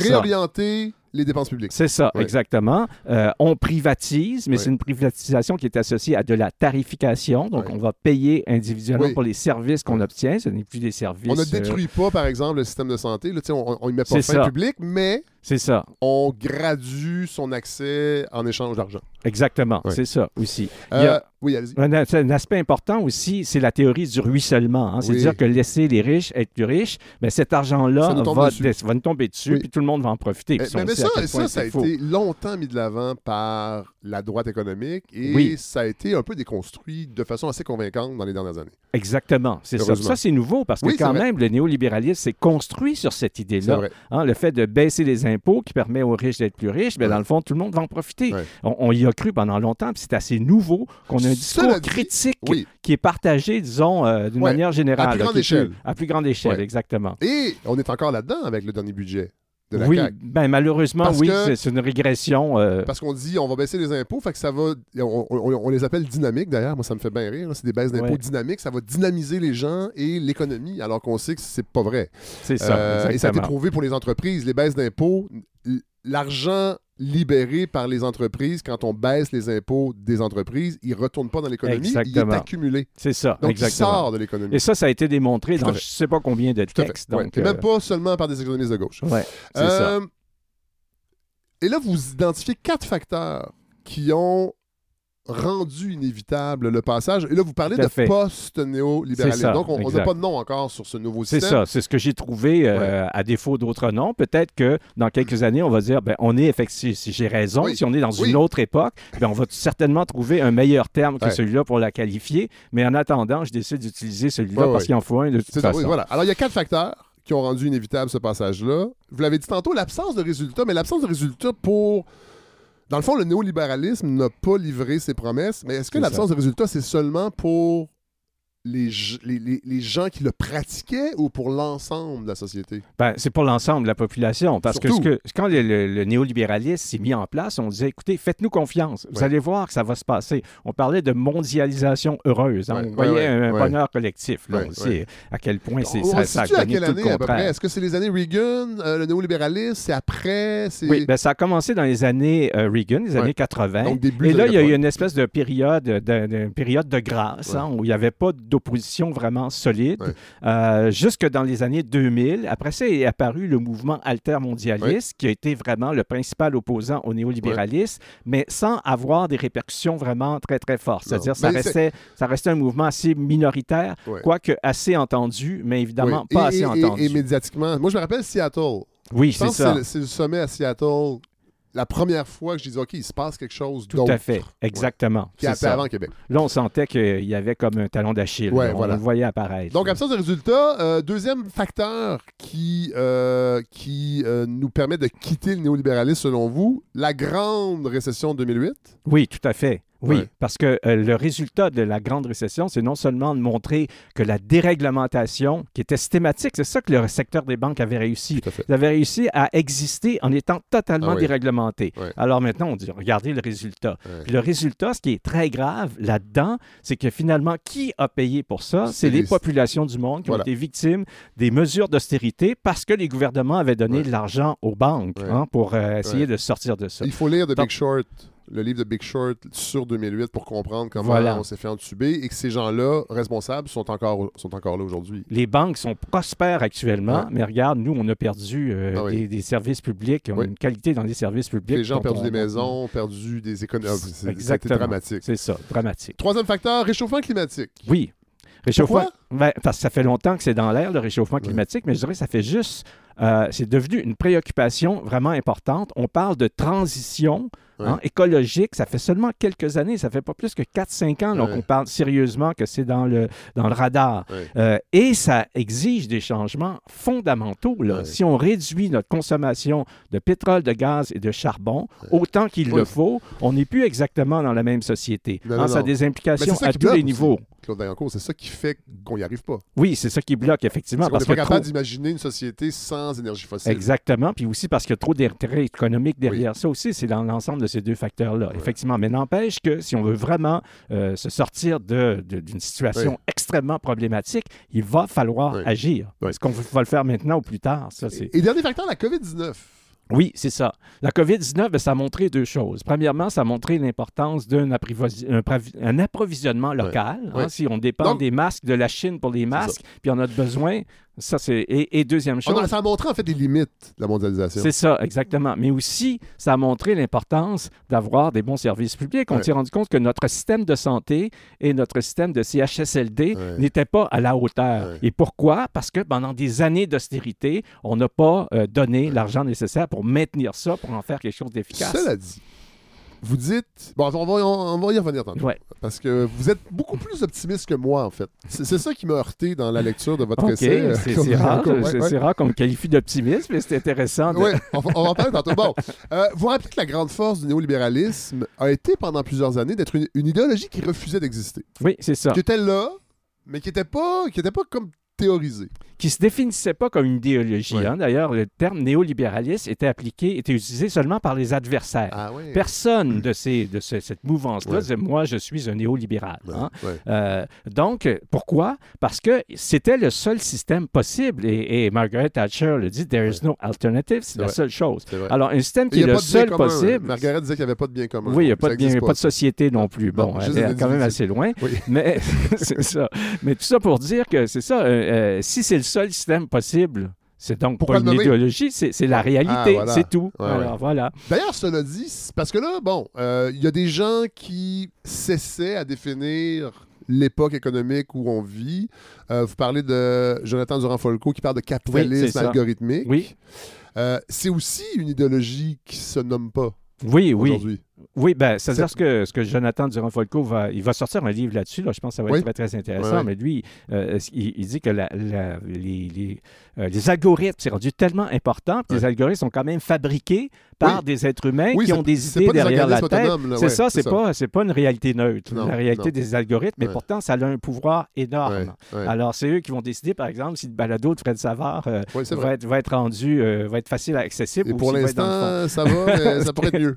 c'est ça. Il y a même un blogueur que qui parle du dieu algorithme. Ah ouais, hein. c'est ouais, ça qui va faire toute la différence entre euh, ce qui va lui arriver. Vous rappelez que, aussi, dans votre livre, que le fait que le, le post-néolibéralisme est encore flou, Oui. il est difficile à combattre Oui. dans les milieux progressistes.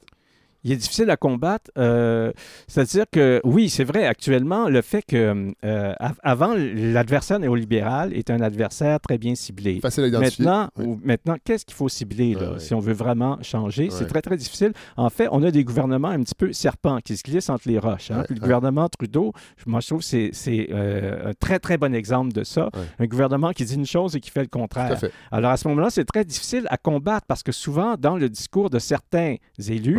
Euh, on reconnaît notre propre discours, mais ce que ça donne dans la réalité, les, les réalisations concrètes, ben, c'est pas ça. Donc, euh, on est pris un petit peu dans, cette, euh, dans, cette, dans ce flou.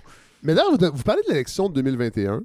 euh, Parce que vous dites. Bon, c'est ça. C'est c'est difficile de combattre le post-néolibéralisme. C'est difficile aussi d'envisager le futur en dehors du capitalisme. Parce que, Oui. bon, le néolibéralisme est terminé, mais on est encore dans un- une économie capitaliste. Exactement, c'est ça. Et Ça, c'est- ça- Et c'est très difficile. Alors qu'à l'époque Ouais. de la dualité euh, bloc de l'Est et euh, bloc de l'Ouest, donc euh, du capitalisme et du communisme, on sait très bien ce que le communisme a donné. Il y avait quand même une alternative. Là, il n'y en a pas, donc on- on on n'est pas capable de voir au-delà du capitalisme? Euh, moi, je pense que oui, on est capable de le voir. Puis il y a beaucoup de personnes qui formulent qu'est-ce que c'est le monde après les capitalistes, aussi bien des économistes, des intellectuels, etc. Mais moi, je pense que le problème, c'est que c'est un discours qu'on ne veut pas entendre, qu'on refuse d'entendre. Et c'est là la difficulté. Et on le voit quand des, euh, des gouvernements sont élus, qui sont associés au courant de l'extrême gauche. Ou même une gauche qui est juste un peu plus radicale, Centre, ouais. on va l'écarter. hein. Ouais. On va voir ça comme l'espèce d'ennemi Ouais. potentiel. Pourquoi? Parce qu'on s'attaque à... euh, ce qu'on veut faire, c'est des changements structurels. Donc, des changements qui sont... euh, qui- Profonds. Qui, concernent, qui sont profonds et, qui, et qui vont attaquer directement aussi les élites qui sont au pouvoir actuellement. Alors, c'est pour ça qu'ils vont devenir les adversaires numéro un, privilégiés. Claude- Syri- Syriza, on va les éliminer carrément. Là. en Grèce. Euh, en Grèce, c'est ça. Mais Claude Vaillancourt, euh, parce que le, le communisme a été, à cause de l'URSS, à cause de, de la Chine, a été un échec quand même, il faut quand même le dire, là, une tragédie humaine.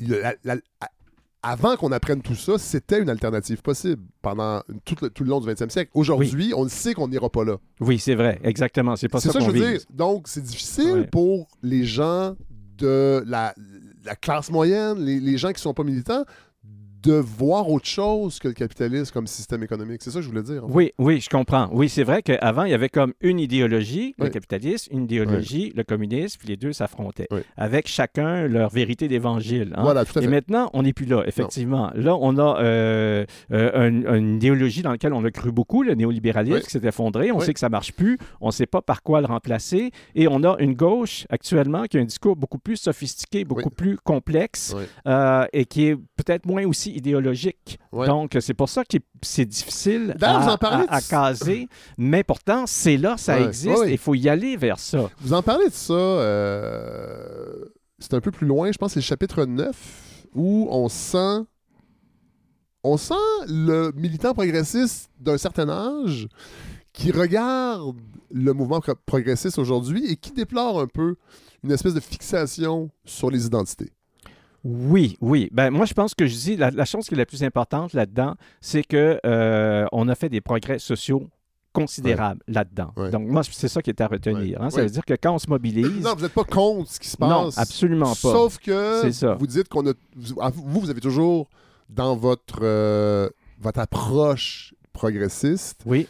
Vous avez toujours refusé de hiérarchiser les luttes. Exactement, c'est Et là, on est là-dedans, entre autres avec tout le débat qu'il y a eu sur l'intersectionnalité. Oui. Euh, et vous, vous avez l'impression qu'on fait fausse route un peu à gauche. avec- Non, j'ai pas l'impression qu'on fait fausse faute. Moi, ce qui est- moi, je pense que le plus grand obstacle de la, gauche, c'est la division interne. Les divisions internes. C'est de voir l'adversaire comme la personne qui est à côté, qui défend des idées, dans le fond, semblables, mais avec des nuances. OK? Et à moi, je pense qu'il faut vraiment aller au-dessus de ça. Il faut vraiment s'unir. euh, et, et si on voit l'allié comme un adversaire, c'est là que la gauche se trouve dans une situation extrêmement difficile. Et c'est une tendance naturelle, malheureusement, dans la gauche, et Ah ça ne ouais, date hein? pas d'hier, c'est depuis toujours, Ouais, hein, ouais. de se voir comme son propre adversaire. Ben ça, à mon avis, c'est extrêmement euh, stérile et très dangereux, puis c'est un facteur de... de- de- ça, ça nous empêche d'avancer, justement. Donc, moi, je pense qu'il faut vraiment faire des efforts pour rester unis de la part de tout le monde. hein. Et, et là, je trouve que la gauche a tendance de tomber dans le piège de s'accuser mutuellement, de se lancer des... euh, de, de devenir, d'avoir des attitudes d'inquisiteur parfois. Et, et moi, c'est quelque chose qui me déplaît, que je trouve dangereux. Et moi, je viens quand même du mouvement altermondialiste. Ouais. hein. Dans ce mouvement-là, on faisait confiance aux autres. hein. Toi, tu t'occupes du racisme, moi, je m'occupe Ah ouais, de l'environnement, et toi, tu t'occupes du libre-échange. On sait qu'on s'en va tous dans la même direction. Je te fais confiance, tu me fais confiance, puis on avance. Moi, je pense que c'est encore possible de revenir à ça. Mais vous avez l'impression que nostalgie. présentement, dans certains milieux progressistes, on est, on est moins là-dedans? Ben, il y a des tensions. Je pense qu'il y a des tensions réelles. là. Tout, le monde, tout le monde doit l'admettre. Il n'y a Oui. personne qui peut, qui peut dire le contraire. Puis je pense que c'est un défi pour la gauche d'essayer de, de vaincre ces tensions, de faire des efforts finalement. C'est pas toujours facile, on le sait, des choses qui nous tiennent énormément à cœur. Donc de faire des efforts pour voir la lutte d'une façon plus globale puis d'avancer dans la même direction. Je lisais ces passages-là dans votre essai, euh, Claude Vaillancourt, puis je me demandais si, parce que justement, on est dans une époque post-néolibéraliste, donc une époque qui, a de la difficulté à, à être circonscrite, oui. se pourrait-il que euh, les identités de genre, entre autres, qui ont beaucoup, beaucoup émergé dans les milieux progressistes, euh, c'est quelque chose de concret?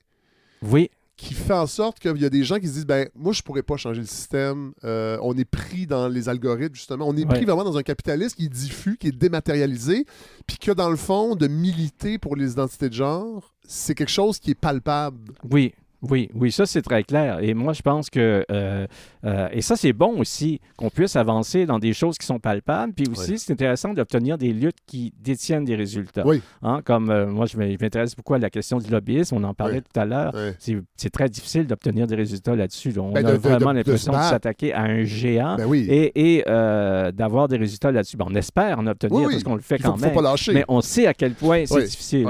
Et, et, moi, ce que je trouve intéressant dans cette bataille-là, pour toutes ces questions-là, c'est de voir à quel point euh, ça soulève des objections très, très fortes euh, de la droite. Ah, hein. totalement. Pourquoi? Parce qu'à mon avis, ces gens-là remportent des victoires. C'est quelque chose qui dérange. Ah ouais. On le sent à quel point les avancées de tout ce mouvement-là Ouais. est quelque chose qui, qui les rend très, très inconfortables et même agressifs et euh, vont faire qu'ils vont dépenser énormément d'énergie là-dessus. Est-ce que ça veut dire que le socle de cette droite-là est plus fragile qu'on pense? Euh, allez voir réagir comme ça. Je dis pas qu'ils sont faciles à, à- Ouais. à déstabiliser, Ouais. mais en même temps, oui, un peu. Oui, peut-être, c'est vrai, oui. euh, mais par contre, leur force, c'est d'avoir euh, des tribunes, des tribunes Oui. très, très importantes. On l'a vu Ça, avec, que- rappelons- Et, et- et c'est ça le paradoxe aussi. Eux, ils se plaignent qu'ils n'ont pas, qu'ils ils ont ont pas la, ils ont- qu'ils ont pas la capacité Non. de s'exprimer, alors qu'ils sont, ils ont énormément de tribunes. Oui, on l'a vu. Rappelons la dernière campagne électorale au provincial, quand Québec solidaire, peut-être maladroitement, a émis l'idée, maladroitement dans le choix du terme, de taxer les ultra-riches. Oui. On, on- on a déjà l'impression que ça va, les, ça va les suivre pendant 20 ans. Ah, c'est clair, oui. Là, on a trouvé des quelque médias, chose. euh, entre autres, Ouais. qui, qui sont la courroie de transmission quand même des pouvoirs plus à droite. Et Oui. il y avait quelque chose d'impensable juste d'y réfléchir. Oui, oui, tu- oui, tout à fait. Mais je pense que Québec solidaire a, a fait une erreur en- Ouais. en, émettant son seuil trop bas. Là. Ouais, Ça, ouais. Je pense qu'ils n'auraient pas dû faire ça. Mais enfin, personne n'est parfait. Euh, Mais, c'est ça qu'on leur reproche. C'est même pas de discuter Oui. de la répartition fiscale. C'est juste d'avoir traité peut-être des gens d'ultra-riches. Moi, ça me fait capoter. juste de voir la, la réaction épidermique. Oui, c'est vrai. Bon, euh, l'extrême droite, vous la- vous l'abordez dans votre essai parce que s'il y a quelque chose qu'on sait de l'ère post-néolibérale, c'est que l'extrême droite va, va exister beaucoup plus euh, médiatiquement, entre Oui, autres, qu'avant. Oui, ben, elle a le vent dans les voiles. hein. Elle est partout, l'extrême droite. euh, partout, dans, aussi bien dans des pays qui sont autoritaires, là, Oui. qui sont renforcés, comme Oui. la Chine et la Russie, on le voit. Mais en même temps, dans tous les pays européens, il y a un parti euh, d'extrême droite. oui. Il y en a même qui sont au pouvoir. Par exemple, en Italie, l'extrême droite a pris, pris le pouvoir en Oui, Italie, oui. a pris le pouvoir aux États-Unis pendant les années Trump. c'est clairement l'extrême droite. Il ne faut pas avoir peur des mots. C'est pas non. fini non plus.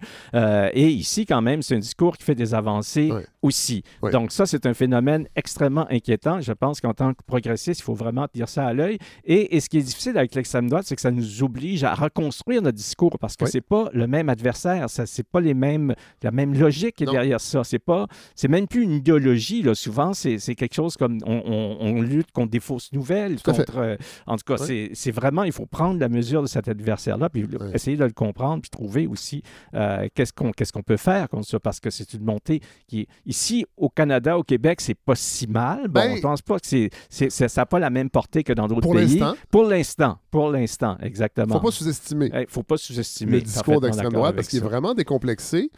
Euh, et d'ailleurs, vous donnez l'exemple de vous-même. Euh, ça, ça m'a amusé. Vous rappelez que dans le mouvement, euh, dans les, man- les manifestations altermondialistes du début des années 2000, il- souvent, vous organisiez de fausses manifestations d'extrême droite, en fait. Et en France aussi, il y a eu Oui, ça. oui, c'est ça. Et ces manifestations-là, maintenant, existent réellement à l'extrême droite. Oui, exactement. Des exemples? ça. Ben oui, ben moi été sidéré quand j'ai vu euh, de loin une manifestation. C'était dans sur la rue Sainte-Catherine. Pendant la COVID? Pendant la COVID. Et là, je vois, c'est des, des- des percussions, euh, de la musique. Je vois, je- Ouais. et, et là, j'arrive, puis c'était des, des, des slogans pro-Trump, Ouais, c'était ouais. euh, Ouais. c'était des slogans paranoïaques. Ouais. euh, Sur l'OMS, et- et- sur Bill oui, ça. Gates, Et, ouais. et là, ça révèle quelque chose d'important, c'est que dans le fond, l'extrême droite va chercher les victimes de la mondialisation. Ouais. C'est ça, les victimes du système, Ouais. les victimes du néolibéralisme. C'est eux qui vont chercher pour dire, regardez, là, ce système-là ne fonctionne pas et votez pour nous. Nous, on a les bons moyens pour Ouais. finalement améliorer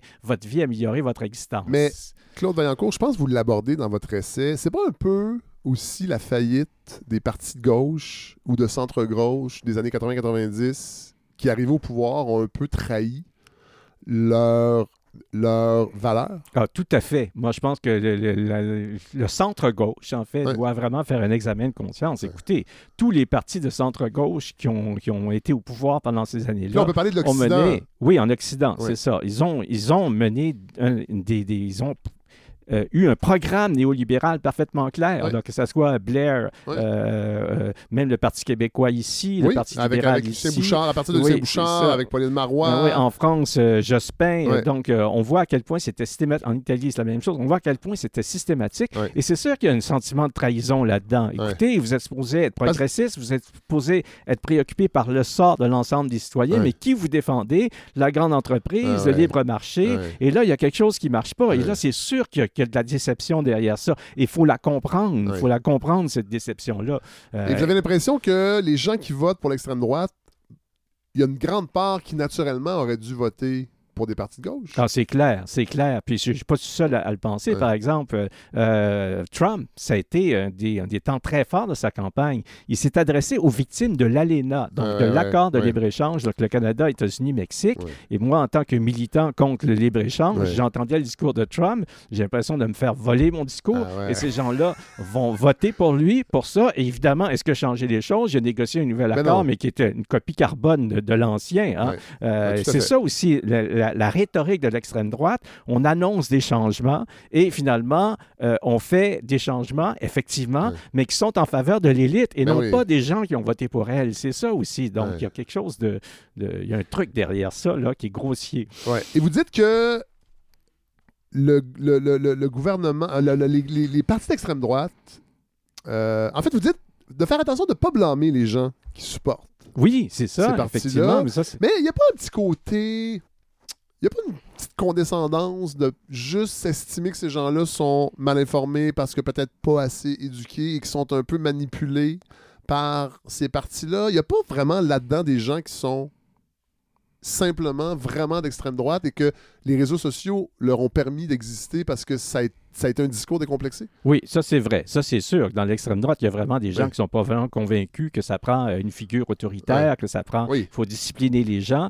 Mais quand même, euh, ce dont on parle là, c'est l'impression de s'être, de ne plus pouvoir se fier à une gauche qui n'a pas livré la marchandise. Oui, oui. Euh, le fait aussi euh, de d'écouter quand même des gens qui font des promesses, qui nous disent regardez, on va, on va avoir un meilleur avenir grâce, grâce à vous. Aussi, quand même, des explications, le fait de désigner un bouc émissaire. hein, souvent, Oui. euh, c'est des gens aussi qui n'ont pas toujours le temps de s'informer et qui, reçoivent aussi une information qui va toujours dans le même sens. Oui. comme matraqué. Ouais, ouais, Hein, je pense qu'être matraqué par un type d'information, qu'on le veuille ou non, c'est pas un signe de manque d'intelligence, c'est un signe d'efficacité, surtout quand on a une vie, qu'on a de la misère à rejoindre les deux bouts. Tout à fait. Euh, je vois pas qui on peut blâmer là, Non, dans ce cas-là. Effectivement.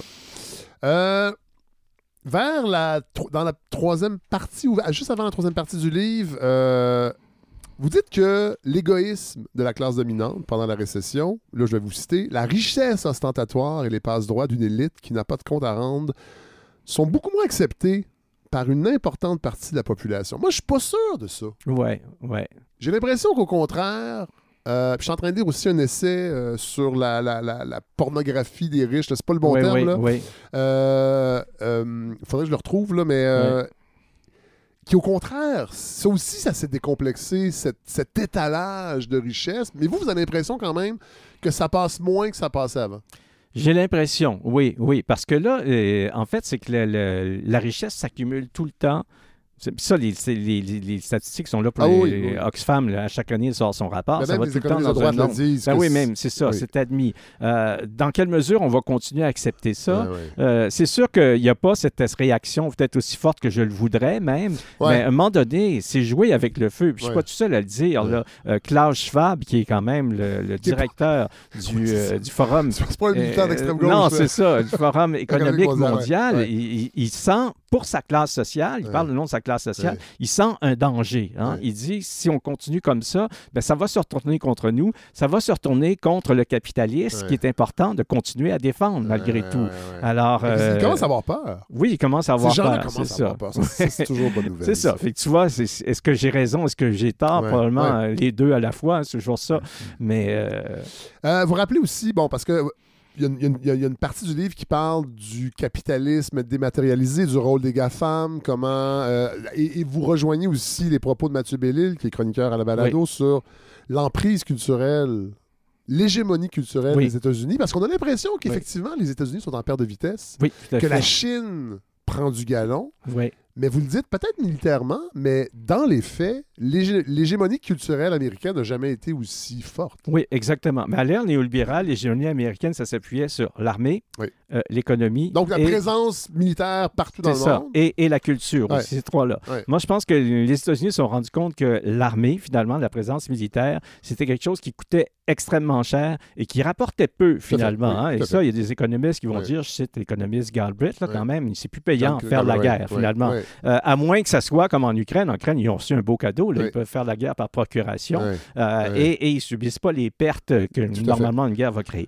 Alors, pour eux, c'est ce qu'on appelle le soft power. hein. c'est vraiment répandre la culture des États-Unis partout, euh, qui est d'ailleurs, d'un point de vue économique, très, très rentable pour eux. Mais c'est beaucoup plus qu'économique parce que, dans le fond, c'est des valeurs qu'ils transmettent. C'est un système, c'est c'est une façon de penser. On voit à quel point toute cette culture-là, au Québec, hein, ça imprègne nos cerveaux. On. Voit à quel point on, on- on est pris là-dedans. Là. Puis c'est- très hégémonique comme culture. Et avec les GAFAM, ben, on a évidemment le fer de lance. Là. On a les entreprises qui vont permettre de se diffuser toute cette culture-là à l'échelle Sans mondiale. entrave. Sans entrave. Sans euh, réglementation. Exactement. C'est des, des- vraiment, eux, c'est des, des entreprises qui sont nées à l'époque néolibérale, donc nées dans un contexte sans, euh, Réglementation, sans, réglementation. Et là, essaye donc de réglementer quelque chose qui n'a jamais été réglementé. On se rend compte à quel point ça devient problématique, ça devient difficile. Et, et c'est des gens qui sont très actifs sur le plan du lobbying aussi. Tout à fait, oui. Aussi. oui, on n'en parle pas dans, j'en parle pas dans le livre parce qu'on en a parlé tantôt avec Oui, Ababar, mais c'est aussi abordé Oui, euh, dans votre livre.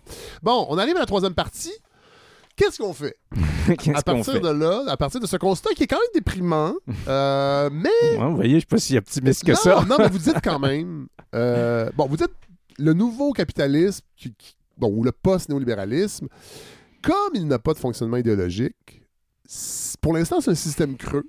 Euh, qui n'a pas de principe directeur, et c'est peut-être là sa grande Oui. vulnérabilité. Je pense que c'est là, effectivement. Je pense que moi, je me, quand je militais à l'époque néolibérale, je me rendais compte que c'était- c'était difficile de faire connaître nos idées euh, à un élu, à un fonctionnaire. Ils étaient tellement endoctrinés que tout ce qu'on disait, c'était rejeté. Ouais. Moi, je pense qu'actuellement, on sait que euh, on a raison d'une certaine manière et, et les échecs de ce système-là font que ce qui, ce qui avait aidé à soutenir d'un point de vue idéologique, c'est Ouais. tombé. Donc, il y a une espèce de grand vide et c'est à ce moment-là qu'on a l'occasion de transmettre des idées nouvelles et qui peuvent être reçues beaucoup mieux qu'elles étaient auparavant. Puis je le sais, je le vois autour de moi, là, à quel point euh, certaines personnalités publiques sont prêtes à admettre Ouais. euh, ces idées-là qu'avant étaient, étaient tout simplement rejetées sans même qu'on en, Ouais. sans même qu'on en parle, sans même qu'on en discute. Mais malheureusement, Ça, c'est un changement quand même intéressant. vous rappelez dans votre livre que les politiciens n'ont à peu près pas de pouvoir d'une certaine façon. Quand des entreprises, et pas juste à l'époque, moi je me rappelle, dans les années 90, c'était peut-être une Oui. ou deux entreprises qui avaient euh, un, un- un- un PIB plus important que Ouais. le Zimbabwe, par exemple. Aujourd'hui, c'est plus ça, là. Il y a plusieurs, plusieurs entreprises qui ont un PIB qui est supérieur à, à- à- en fait, des, re- des revenus supérieurs à beaucoup de pays. euh, Oui, effectivement, j'en fais la liste là, Oui, oui, dans, non, dans le livre. là. c'est- Je sais pas c'est par ça. cœur, c'est quand même. euh, Alors, les politiciens là-dedans deviennent, dans le fond, seulement des courroies de transmission. J'ai l'impression qu'avec les traités de libre-échange aussi, puis vous, vous, Oui. vous le rappelez, ils ont des tribunaux ça. qui sont derrière des portes closes, qui sont supranationaux. Jusqu'à quel point qu'on peut changer les choses Ouais. Ben via ça- la courroie politique? Oui, bien ça, au niveau du libre-échange aussi, le libre-échange, ça a été euh, quelque chose qui a été mis de l'avant pendant les- Oui. la période néolibérale. C'est beaucoup remis en cause. Et ces tribunaux-là, en particulier, sont remis en cause. Oui. Peut-être qu'un jour, on va pouvoir réussir à les éliminer. Oui. Il, y a, il y a vraiment une tendance qui est quand même assez importante euh, là-dedans, qui date de plusieurs années, mais on dirait plus maintenant. Mais pour moi, le grand problème, le- actuellement, c'est le problème du lobbying. On en parlait. Euh, donc, c'est- ça fait que les, les entreprises ont, mais on en parlait tout à l'heure, Ah hein, c'est cette espèce de pouvoir, de pouvoir obscur, c'est comme ça qu'on a intitulé notre numéro. Puis en passant, il y a une journée d'études euh, samedi le 1er avril, Oui. euh, organisée par Attaque Québec, qui va parler de ce problème-là toute la journée. Ok. Euh, oui. Et Louis Robert est une des personnes invitées, entre autres. Là, ça va être euh, des panels très, très intéressants. J'invite vos auditeurs à, à- à venir. Donc, c'est ça, c'est un Ça problème. va à qui- Montréal? Oui, c'est ça. C'est à Montréal. C'est en fait dans l'édifice de la CSN, samedi 1er avril, toute la journée. C'est pas un poisson, là. Non, non, c'est pas un poisson. C'est sérieux, sérieux, sérieux. Donc, si vous allez Les- sur les le poissons, c'est nous, en fait. c'est ça, exactement. Face au lobbyiste. Oui, c'est ça. Euh, donc, donc c'est ça. Le, lobby- le lobbying est très important. Euh, comment on fait pour s'immiscer là-dedans et que les choses changent? Ben moi, j'ai l'impression que ce qui va se passer dans les, les prochaines années, là, Hmm. c'est euh, une lutte entre trois forces. Euh, D'abord, l'extrême droite, ça Oui. c'est sûr, ça, Oui. on a beaucoup parlé. Euh, les lobbying, Oui. les lobbyistes, eux, ce qu'ils veulent, c'est maintenir le système parce que le système actuellement, il est très, très bon pour les entreprises. Il leur permet de réaliser des profits énormes avec euh, une réglementation qui est assez restreinte finalement, même si on essaie de la, la rendre plus sévère. Et il y a le mouvement social derrière ça. Mais là, on le voit, le mouvement social, il est très, très actif. Regardez ce qui se passe en France. Euh, En Iran. en, dans de nombreux pays. Avant la COVID, hein, on avait fait le recensement de tout ce qui se passait dans le monde, là, euh, les, les- les- les populations qui étaient dans la rue puis qui voulaient des changements. Ça a été calmé pendant tout le temps. Et là, ça recommence. Ça recommence. Mais c'est pas juste, c'est pas juste les gens dans la rue aussi. C'est toutes sortes de projets nouveaux que les gens peuvent mettre en place en, en termes d'économie sociale, en termes de coopérative, en termes de, euh, de, de- de projets environnementalistes aussi sur une échelle locale. Donc, si on, si on additionne tout ça, une espèce de, de mécontentement généralisé, plus la réalisation de toutes sortes de projets, Oui. ben là, à mon avis, il y a quand même des bonnes possibilités d'avancer. On n'est pas encore euh, Non, non, non. rendu à renverser le régime, là, c'est sûr, mais il faut y aller un pas à la fois. Et, et c'est pour ça que je me considère pas non plus comme totalement pessimiste. Je non, me considère pas. pas comme optimiste non plus, mais je regarde les choses Oui. et ce que je me dis, c'est qu'il existe bel et bien des possibilités maintenant, des possibilités qui sont même meilleures d'une certaine manière qu'à l'époque néolibérale, mais avec peut-être aussi des adversaires qui sont pires. Oui. Donc Bon. voilà. Ben, Claude Vaillancourt, merci de nous vous présenter euh, ce, ce- ce- ce dernier essai, La fin du néolibéralisme, donc euh, publié chez Éco-Société, disponible dans toute librairie indépendante. Puis merci, belle rencontre, je suis content de vous avoir Ben rencontré. oui, ben merci beaucoup, ça m'a Euh, fait beaucoup plaisir. C'est un naturel de vous inviter à la balado, Ouais. je pense. Merci. Ben, c'est moi qui te remercie. Au revoir. Au revoir.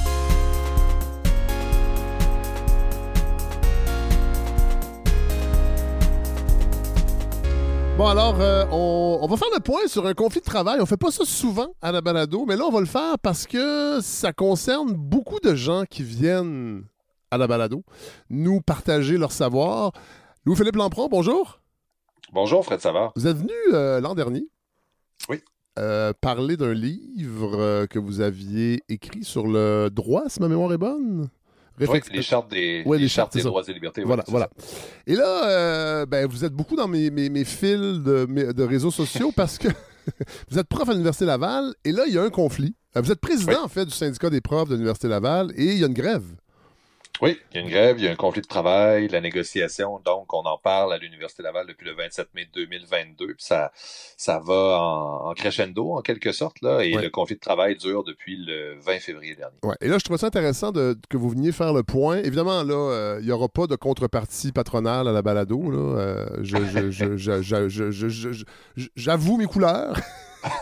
Mais c'est qu'on parle tellement de liberté académique chez Ouais. les chroniqueurs. On parle tellement de, de, de, de- du- de- de la possibilité de dire les mots qu'on veut. Et quand il arrive des conflits de travail dans une université où on est en plein cœur, d'une certaine façon, avec euh, ce- cette idée de liberté académique, là, soudainement, évidemment, je dis pas que les grands médias en parlent pas, mais on en parle moins un peu. Ça, fait, ça défraie moins la manchette.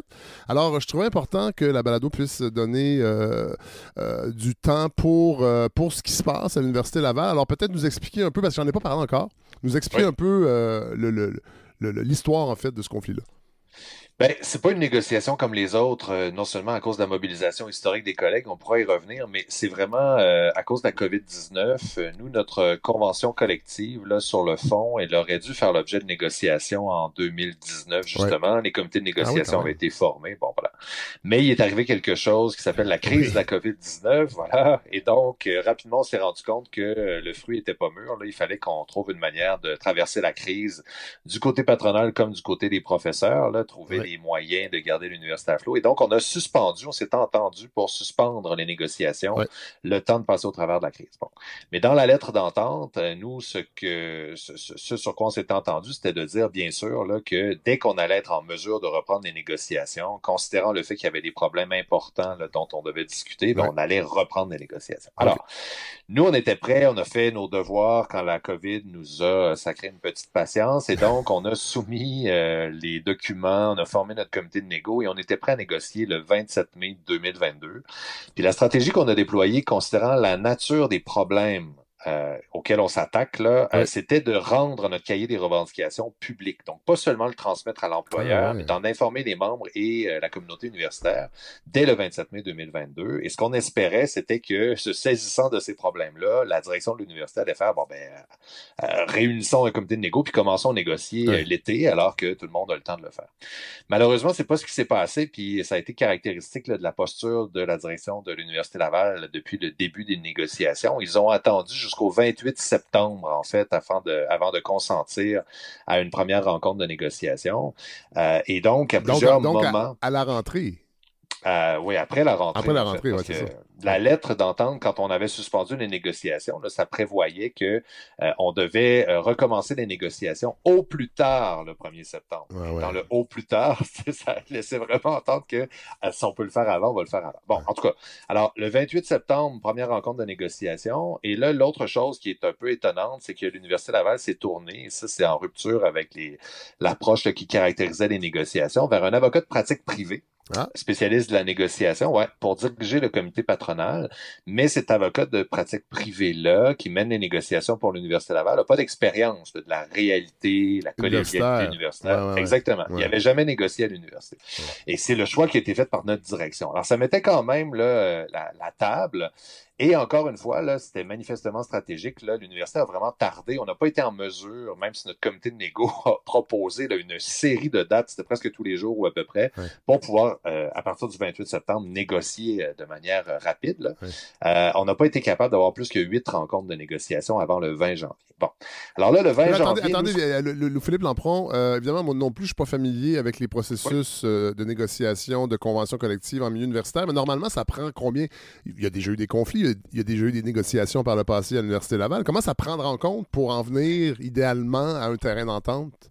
Ben voilà, la question est très très bonne. C'est-à-dire que tout dépend de l'ampleur des négociations. Par moment, quand les revendications sont assez, c'est-à-dire on peut avoir une convention mature, puis on s'entend sur des éléments qui sont de, s'il n'y avait eu que le salaire, par exemple, ben je veux dire, ça peut ne pas prendre beaucoup de rencontres de négociation avant de constater un fossé. Mais quand on a vraiment un cahier des revendications, puis il est disponible sur notre site web, il est en ligne depuis le 27 mai, là, euh, de, de, la nature de, des problèmes auxquels on voulait s'attaquer, là, c'est sûr qu'on a besoin du temps nécessaire pour être capable d'exposer des arguments, des données, puis de trouver des solutions. Alors, l'autre chose qui est problématique, c'est qu'on voit que dans le secteur public, dans le milieu universitaire, c'est comme si on avait pris l'habitude, en fait, de, euh, de laisser euh, échoir les conventions collectives, puis c'était normal, en fait, que de négocier à partir de l'échéance de la convention collective. Et il n'est pas rare, en tout cas à l'université, c'est le cas, que les conventions collectives soient négociées deux, trois ans après l'échéance. Et ça, ça avantage clairement la partie patronale, ben ne serait-ce qu'au niveau salarial, parce que quand on a fini par négocier trois ans après, ben là, soudainement, les budgets sont, euh, sont épuisés, puis on ne peut pas vous donner d'augmentation de, de, salariale rétroactive. On est vraiment désolé, il aurait fallu qu'on négocie avant. Alors, c'est ça qu'on voulait éviter. Nous, on a mis nos couleurs, on a vraiment mis la table de notre côté en disant, écoutez, les problèmes sont importants, c'est pas une négociation comme les autres, il faut qu'on négocie rapidement, en fait, parce que c'est vraiment des problèmes qui affectent la capacité du corps professoral à réaliser la mission d'intérêt public de l'université. Bon, Alors, vous, dites, que vous avez euh, mis euh, à la disponibilité du public le cahier de charge de vos revendications. J'imagine que c'est aussi pour répondre à une critique que vous faites parce que je, je, me suis préparé. De euh, transparence. De transparence, c'est ça. Et ça semble être un enjeu important, ça, à l'Université Laval.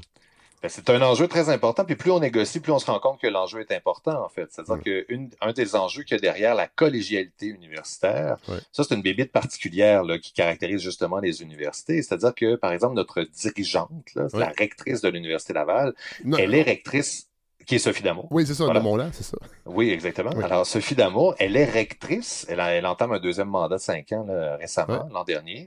Elle est rectrice parce qu'elle est professeure. Oui. Et, et- et donc, en principe, là, de l'idée de collégialité, il y a une circularité, là, une circulation du leadership. Elle devrait aspirer à redevenir professeure. Ouais, Et ouais, donc, c'est l'avantage, un des avantages de la collégialité, c'est qu'on met des professeurs dans les postes de direction parce qu'en principe, comme ça fait pas très longtemps qu'ils euh, ont cessé d'être professeurs, ben, ils sont ancrés dans ce dont on a besoin à Ben oui. l'Université Laval pour être capable de Il devrait être réaliser sensible, en tout cas, à, à En principe.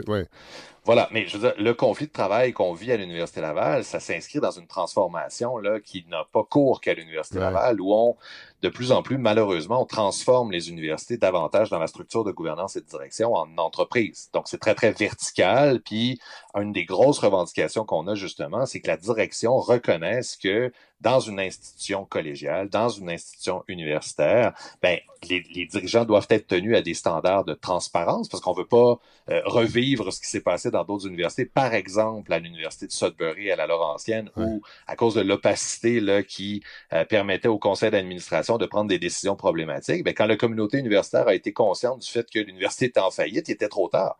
Et ça a mené à des congédiements massifs de collègues, à la perte de programmes, notamment francophones. C'est une vraie catastrophe. Ben oui. Alors, alors ça, c'est vraiment une des grandes revendications qu'on a. Et quand je vous dis que plus on négocie, plus on se rend compte qu'il y a des problèmes de transparence, c'est qu'on a mis un comité d'experts sur le dossier. Parce que dans toute négociation, l'employeur, quand on demande notamment, euh, on veut embaucher plus de collègues, puis on veut avoir des augmentations salariales qui permettent l'amorce d'un rattrapage salarial, bon, la posture de l'employeur, puis on la comprend, ça fait partie du jeu, c'est de dire, je voudrais bien, vous êtes bien gentil, mais on n'a pas la capacité de payer, euh, fiez-vous sur nous, on n'a pas d'argent. Bon. Alors, nous, prof d'université, fait qu'on s'est tourné vers nos experts, puis ils ont épluché les états financiers de l'Université Laval. Donc, des gens de département d'économie, département de. Économie, administration, comptabilité. Ouais. En fait, là, on a notre comité d'appui à la Il y en a à l'Université Laval. Quelques-uns. Ils sont bons en plus. Alors, euh, ce comité-là a épluché les états financiers. Puis Ouais. ce qu'on réalise, en fait, c'est que euh, depuis entre 2018 et 2022, l'Université Laval a dégagé annuellement des surplus financiers de 50 millions de dollars. Wow. Puis là, par la suite, il y a des jeux comptables. 50 millions. 50 millions de dollars. Au total, là, en 2018 et 2022, c'est 257 millions de dollars euh, cumulés. OK. Alors, écoutez, il y a des choix budgétaires qui sont faits du côté de la direction de l'administration d'Amour. Ouais. Et ce qu'on affirme, c'est de dire, à la lumière des problèmes auxquels on est confronté, on vous invite fortement à faire d'autres choix. Ouais. Mais on se fait pas répondre des choses très, très claires. On ne sait pas à quoi cet argent-là a été engagé. Là. Il a été transféré du fonds de fonctionnement vers les fonds d'immobilisation. Et c'est très difficile d'obtenir des réponses, sauf, fiez-vous sur nous, on n'a pas la capacité de répondre Ouais. à vos euh, demandes. Ouais. Alors, euh, la, la voilà, transparence, euh, Louis-Philippe Lampron, la, tra- la- la- la transparence, j'y reviens, euh, Oui. ça a été un enjeu parce que je me suis rappelé en préparant l'entrevue qu'il y avait eu quand même, là vous parlez de l'Université de Sudbury, mais même à l'Université Laval, il y a eu un... Est-ce que le mot scandale est, peut-être trop fort, mais avec le projet Laurentia, entre autres? Avec le projet Laurentia, il y avait eu une entente aussi là, qui avait fait couler beaucoup d'encre. Et la réponse de la direction de l'Université Laval avait été de dire, vous nous avez mal compris, euh, les mots qui étaient dans l'entente n'étaient pas véritablement les mots qui auraient dû se retrouver. C'était une erreur de copier-coller. Je caricature à peine, mais c'était vraiment la réponse de la direction.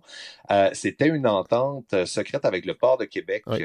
Euh, qui, elle était secrète parce que dans l'entente qui avait fuité dans les médias, euh, pour obtenir le financement euh, de certaines, là, j'ai pas le détail avec Ouais, moi, mais la, la condition qui avait été fixée par le port de Québec, c'était justement de ne pas diffuser, de ne pas rendre public cette entente-là entre Ouais. le port de Québec et l'Université Laval. Et Ouais. ça, ça c'est plus que problématique. Oui, parce que là, ça ouvre la porte à ce qu'on a toujours peur, c'est-à-dire que l'université devienne une organisation au service de l'entreprise privée.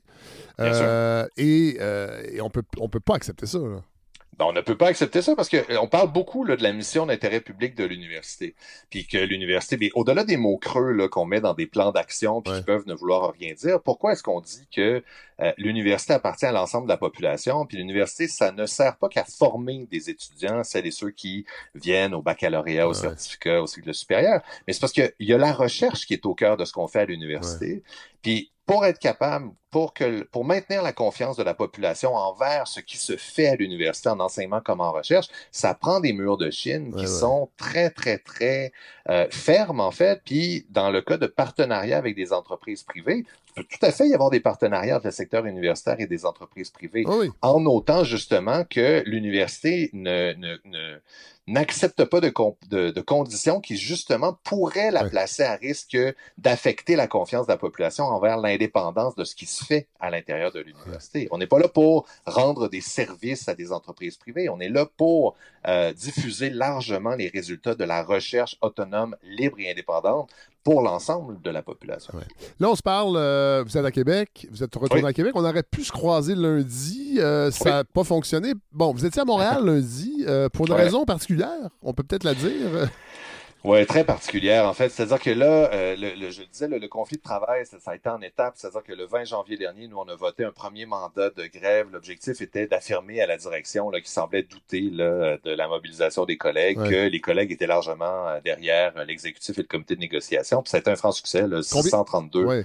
Ouais, 632 collègues qui se présentent sur euh, 1200. Euh, c'était déjà qu'on est plus que 50% c'est un Ouais, record de participation. Et ils votent pour le mandat de grève à 96 Ouais, bon. euh, avec un délai d'un mois. En tout cas, bon, peu importe. Donc, finalement, on Non, mais c'est quand même clair, le message est clair. Là. Il y a pas, on peut pas dire qu'il y a. C'est. Ambiguïté. Non. Non, non, non. On est d'accord. Puis c'est pas un truc de sciences sociales non plus. Là. Des fois, là, on a l'impression qu'il y a, y a une espèce de désaccord dans la communauté universitaire entre Ouais, peut-être là, des sciences comme génie ou médecine Ouais. versus euh, sociologie. Je- écoutez, le- le- le- on a eu une autre assemblée générale le 2 mars. Cette fois-là, ils étaient 859 collègues. Ouais. Puis ils ont voté pour une grève générale illimitée à 94,5 Alors l'adhésion, là, elle est non Ouais. seulement historique, mais elle continue de s'accroître. Ouais. Euh, et donc, euh, vendredi dernier, le conciliateur qui nous accompagne à la demande de la partie patronale à la table de négociation depuis le 20 janvier dernier, euh, il constate que sur ce qui reste à la table, le fossé est trop profond et donc il suspend les négociations. On est en plein cœur d'une grève générale illimitée. Ouais. Euh, moi, j'ai interpellé directement la rectrice à deux reprises depuis les dernières semaines pour qu'elle s'implique dans le dossier, qu'elle m'appelle ou que sais-je encore pour qu'on trouve Ouais. une solution négociée qui va nous permettre de reprendre le travail avec des fins de non-recevoir. Et là, on apprend que la rectrice, bon, on le savait déjà, mais ce qui est étonnant, c'est que avec la suspension des négociations, grève générale illimitée, le, le feu est pris à l'Université Laval, Ouais. elle va maintenir une, une conférence qu'elle donnait devant le Cercle canadien de Montréal, Oui. donc un parterre de gens d'affaires, Oui. où elle, elle, va, euh, elle va parler de sa vision de la transformation des universités. Ouais. Je veux dire, c'est fort le café. Là. ouais. Alors, c'est la raison pour laquelle, un, on a dénoncé ça, puis qu'on a organisé là, euh, en catastrophe une contre-conférence. On a fait ça dans le parc, juste à côté euh, de, de l'hôtel Sheraton où euh, la rectrice donnait sa conférence, où on exposait justement là, la vision qui était portée largement par la, le corps professoral et même euh, la communauté universitaire, en fait, en lien avec la collégialité, la transparence, puis surtout d'offrir au corps professoral puis aux membres de la communauté universitaire les conditions nécessaires pour être capable de la réaliser, la mission d'intérêt public de Ouais. l'université. Euh, avec les étudiants, comment ça se passe? euh, avec les, Ouais. les- les associations étudiantes, est-ce qu'il y a une solidarité de ce côté-là aussi? Euh, est-ce que. Et même à Québec même, co- comment Ouais. ce conflit-là est vécu? Ben, euh, encore une fois, c'est ça, c'est la carte de la transparence qu'on joue. Nous, le, quand on s'est rendu compte que les négociations, là, ça s'enlignait peut-être pour un conflit de travail, là, le 20 décembre, on s'est mis à multiplier les interventions vers les étudiantes et les étudiants pour leur expliquer pourquoi, selon nous, les problèmes qu'il faut régler, là, ça a un impact direct sur Ouais. leurs conditions d'apprentissage et de réussite. Ouais. Il y a quatre piliers, là, je, je vais vite, vite, là, surcharge de travail, la question du rattrapage salarial, la question de la collégialité universitaire, de la transparence et de la liberté universitaire. Puis on veut aussi trouver des manières de renforcer euh, les dispositions de la convention collective qui protègent euh, les collègues vulnérables et précaires. Alors ça, c'est les quatre grands piliers, les quatre problèmes. Bon, alors depuis, euh, on a des, même depuis le début de, de, de la grève, donc depuis le 20 février dernier. On a des associations étudiantes qui votent euh, de plus en plus nombreuses par ailleurs là, des motions d'appui aux revendications euh, qui sont mises de l'avant par Ouais. euh, les professeurs. On a même des associations, euh, pas plus tard qu'hier, l'association des étudiants au cycle supérieur, l'AELIS, a voté une levée de cours pour participer à une manifestation avec le syndicat. On a eu des prises de parole euh, conjointes, le professeur étudiant euh, sur le campus de l'Université Laval. On était plus de 800 hier à Ah ouais, marcher, ouais. faire un grand tintamarre dans les pavillons. Alors, euh, si c'était pas aussi dramatique à quelque part pour elles et eux, parce qu'il y a des sacrifices importants qui Ouais. sont consentis par les professeurs dans le cadre de cette grève-là. Là, il y a des annulations, il y a des projets de recherche là, qui Ouais. sont suspendus, des conférences, etc. Mais les étudiantes et les étudiants, ben, c'est leur session là, qui est sur la ligne. Ben oui. Et malgré tout, ils viennent euh, continuer à nous appuyer, puis ils envoient le message à l'administration qu'il faut trouver une solution. Fait que ça, ça nous va droit au cœur, là, mais ça montre bien que c'est vraiment deux visions de l'université qui s'opposent à travers ce conflit de, de travail-là. Et Alors ça, c'est pour les étudiants. Oui. Et du côté du. Oui, ben, allez-y, continuez, excusez-moi, oui. Ouais, ben pour Québec, en fait, c'est qu'on on, on s'est rendu devant l'Assemblée nationale mercredi dernier, puis là, on a eu une, on a eu le- la chance, en fait, là, d'avoir euh, tous les, euh, repré- en fait, les représentants des partis d'opposition responsables de l'enseignement supérieur, donc Marois Risky pour le PLQ, on a eu Alexandre Leduc pour QS, Ouais. Et donc euh, c'était Pascal Bédard qui aurait dû être avec nous, mais là, c'était euh, le lendemain de la tragédie d'Amqui, Ouais, c'est ouais, Joël ouais. Arsenault qui est venu euh, prendre la parole, et c'était une affirmation là, de solidarité des, euh, de ces députés-là envers les revendications, puis justement euh, l'importance d'obtenir les conditions nécessaires à la réalisation de la mission publique de l'Université Laval, mais des universités au Oui, sens oui, large aussi. oui. Et le gouvernement, Parce que de son côté, le gouvernement, comment il réagit euh, Ben écoutez, le gouvernement, on a, euh, on a, on a été faire un tour vendredi au bureau de la ministre de l'Enseignement supérieur, le vendredi de la Ouais. première semaine C'est Pascal, grève. Pascal Derry? Pascal Derry, Oui. tout à fait. Euh, dans la foulée de notre manifestation, euh, mercredi de la semaine dernière, la ministre Derry a été interpellée par des journalistes, puis elle a dit que ce qu'elle souhaitait, évidemment, c'était que la session ne Ouais, soit ouais. pas prolongée. Ben oui, c'est la Bon. fixation des gouvernements là, tout le temps quand il y a des Ben conflits. Oui, c'est ça. C'est ça, évidemment, parce qu'il y a toute la question, en plus, en- dans le contexte de pénurie de main-d'œuvre, c'est que ça peut retarder les stages, ça Oui, peut retarder et, la et- et diplomation. ça ralentit les gens à accéder au plateau des 50 000 comme euh, le Ouais, ministre, euh, ouais, Éric Girard l'a dit, pour, euh, pour avoir une meilleure baisse d'impôts, il faut quand même pas l'oublier. là. Mais il n'a pas dit important. ça pour vrai. Je l'ai vu sur les réseaux sociaux. J'aurais besoin d'avoir. Ben, il paraît, il paraît qu'il a dit ça à ici Québec, donc à la- la- la- en entrevue à Radio-Canada Québec. Il aurait dit que ça pourrait être une motivation pour les gens d'accéder au plateau des 50 000 pour avoir une meilleure baisse d'impôts, parce qu'on le sait, les pauvres, euh, c'est dans Ouais. la tête. Hein? C'est une ça. d'esprit, oui, c'est ça. Quand on veut, on peut, et Voilà. cette sorte de choses. Ouais, oui, voilà.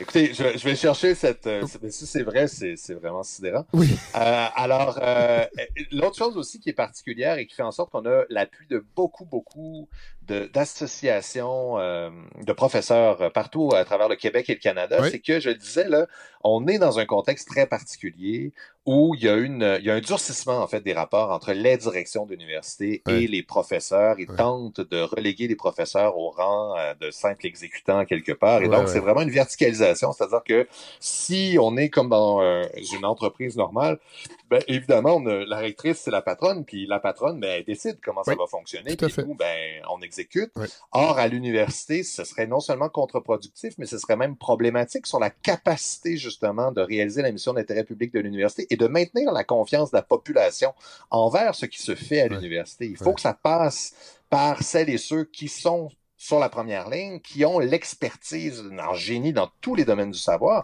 d'être capable de déterminer les grandes orientations Tout de l'université. Il faut vraiment être capable de courir en avant, puis que, et même le, le caractère attractif d'une université pour euh, que les, les, les entreprises privées souhaitent continuer à faire des partenariats avec elles, ça passe par cette autonomie et cette indépendance-là, parce que à un certain moment donné, ça va se savoir là, que ce qui se fait à l'université, c'est moins crédible, et donc ça va même être moins attractif de se joindre euh, dans, à une université qui aurait euh, fait des compromis inacceptables sur euh, ce que ça prend pour maintenir le statut et le prestige d'un établissement d'enseignement supérieur de l'envergure de l'Université Laval. Alors, on a beaucoup, beaucoup de syndicats euh, qui sont en négociation en même temps au Québec, justement à cause de la COVID-19. Je pense qu'on est à 10 syndicats en négociation dans l'état actuel des choses. Alors, on a l'appui de la Fédération québécoise des professeurs d'université, de l'Association canadienne des professeurs d'université, beaucoup d'appui sur, pendant nos activités de grève. Là, on a plusieurs collègues qui viennent euh, manifester vocalement leur appui. Là, puis euh, voilà, donc Ouais. écoutez, on, on continue, mais moi, ce qui est vraiment très, très... euh,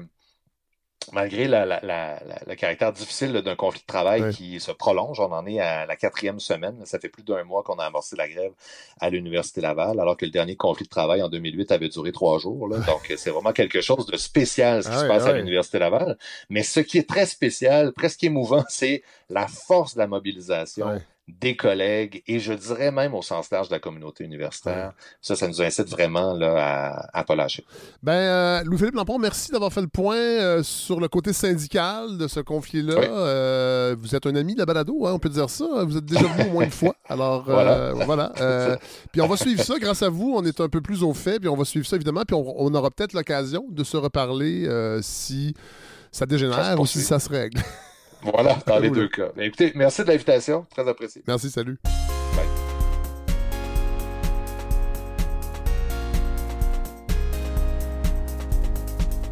Alors voilà ce qui conclut ce 24e épisode de la balado. Très heureux d'avoir euh, renoué avec euh, le billet éditorial. Je pense qu'il va en avoir d'autres. Vous voyez, c'est la différence hein, quand on peut se consacrer à 100% à ce beau projet. Euh, j'ai terminé mes tournages pour cette année-là. L'émission ne reviendra plus d'ailleurs. Euh, je pense que déjà été annoncé. Euh, sinon, vous la prenez ici.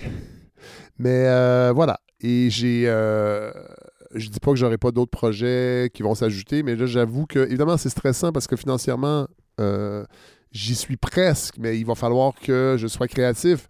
Mais mon Dieu, je suis content de pouvoir m'y consacrer, toute l'énergie que je peux et euh, ça ne fait que commencer, en tout cas pour euh, ce qui reste de la saison 5 qui va nous apporter euh, loin cet été. Donc voilà. Bon, ça brasse en France, vous le savez comme moi. J'aimerais beaucoup, beaucoup trouver une antenne française. Donc, euh, je vous demande de regarder dans vos réseaux. Évidemment, vous le savez, à la balado, on cherche une parole un peu plus citoyenne. J'ai pas besoin d'avoir l'opinion ou un, reportage de journaliste parce que les, les- les autres médias, les grands médias vont le faire. Alors, je ne vais pas le faire mieux qu'eux.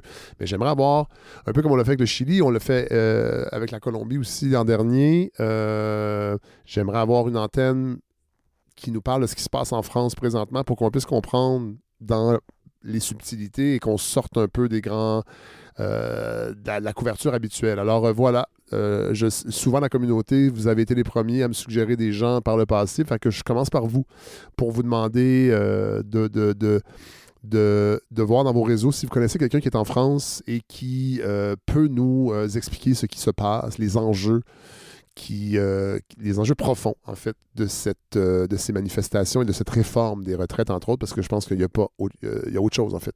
Euh, voilà. Autre message d'intérêt public.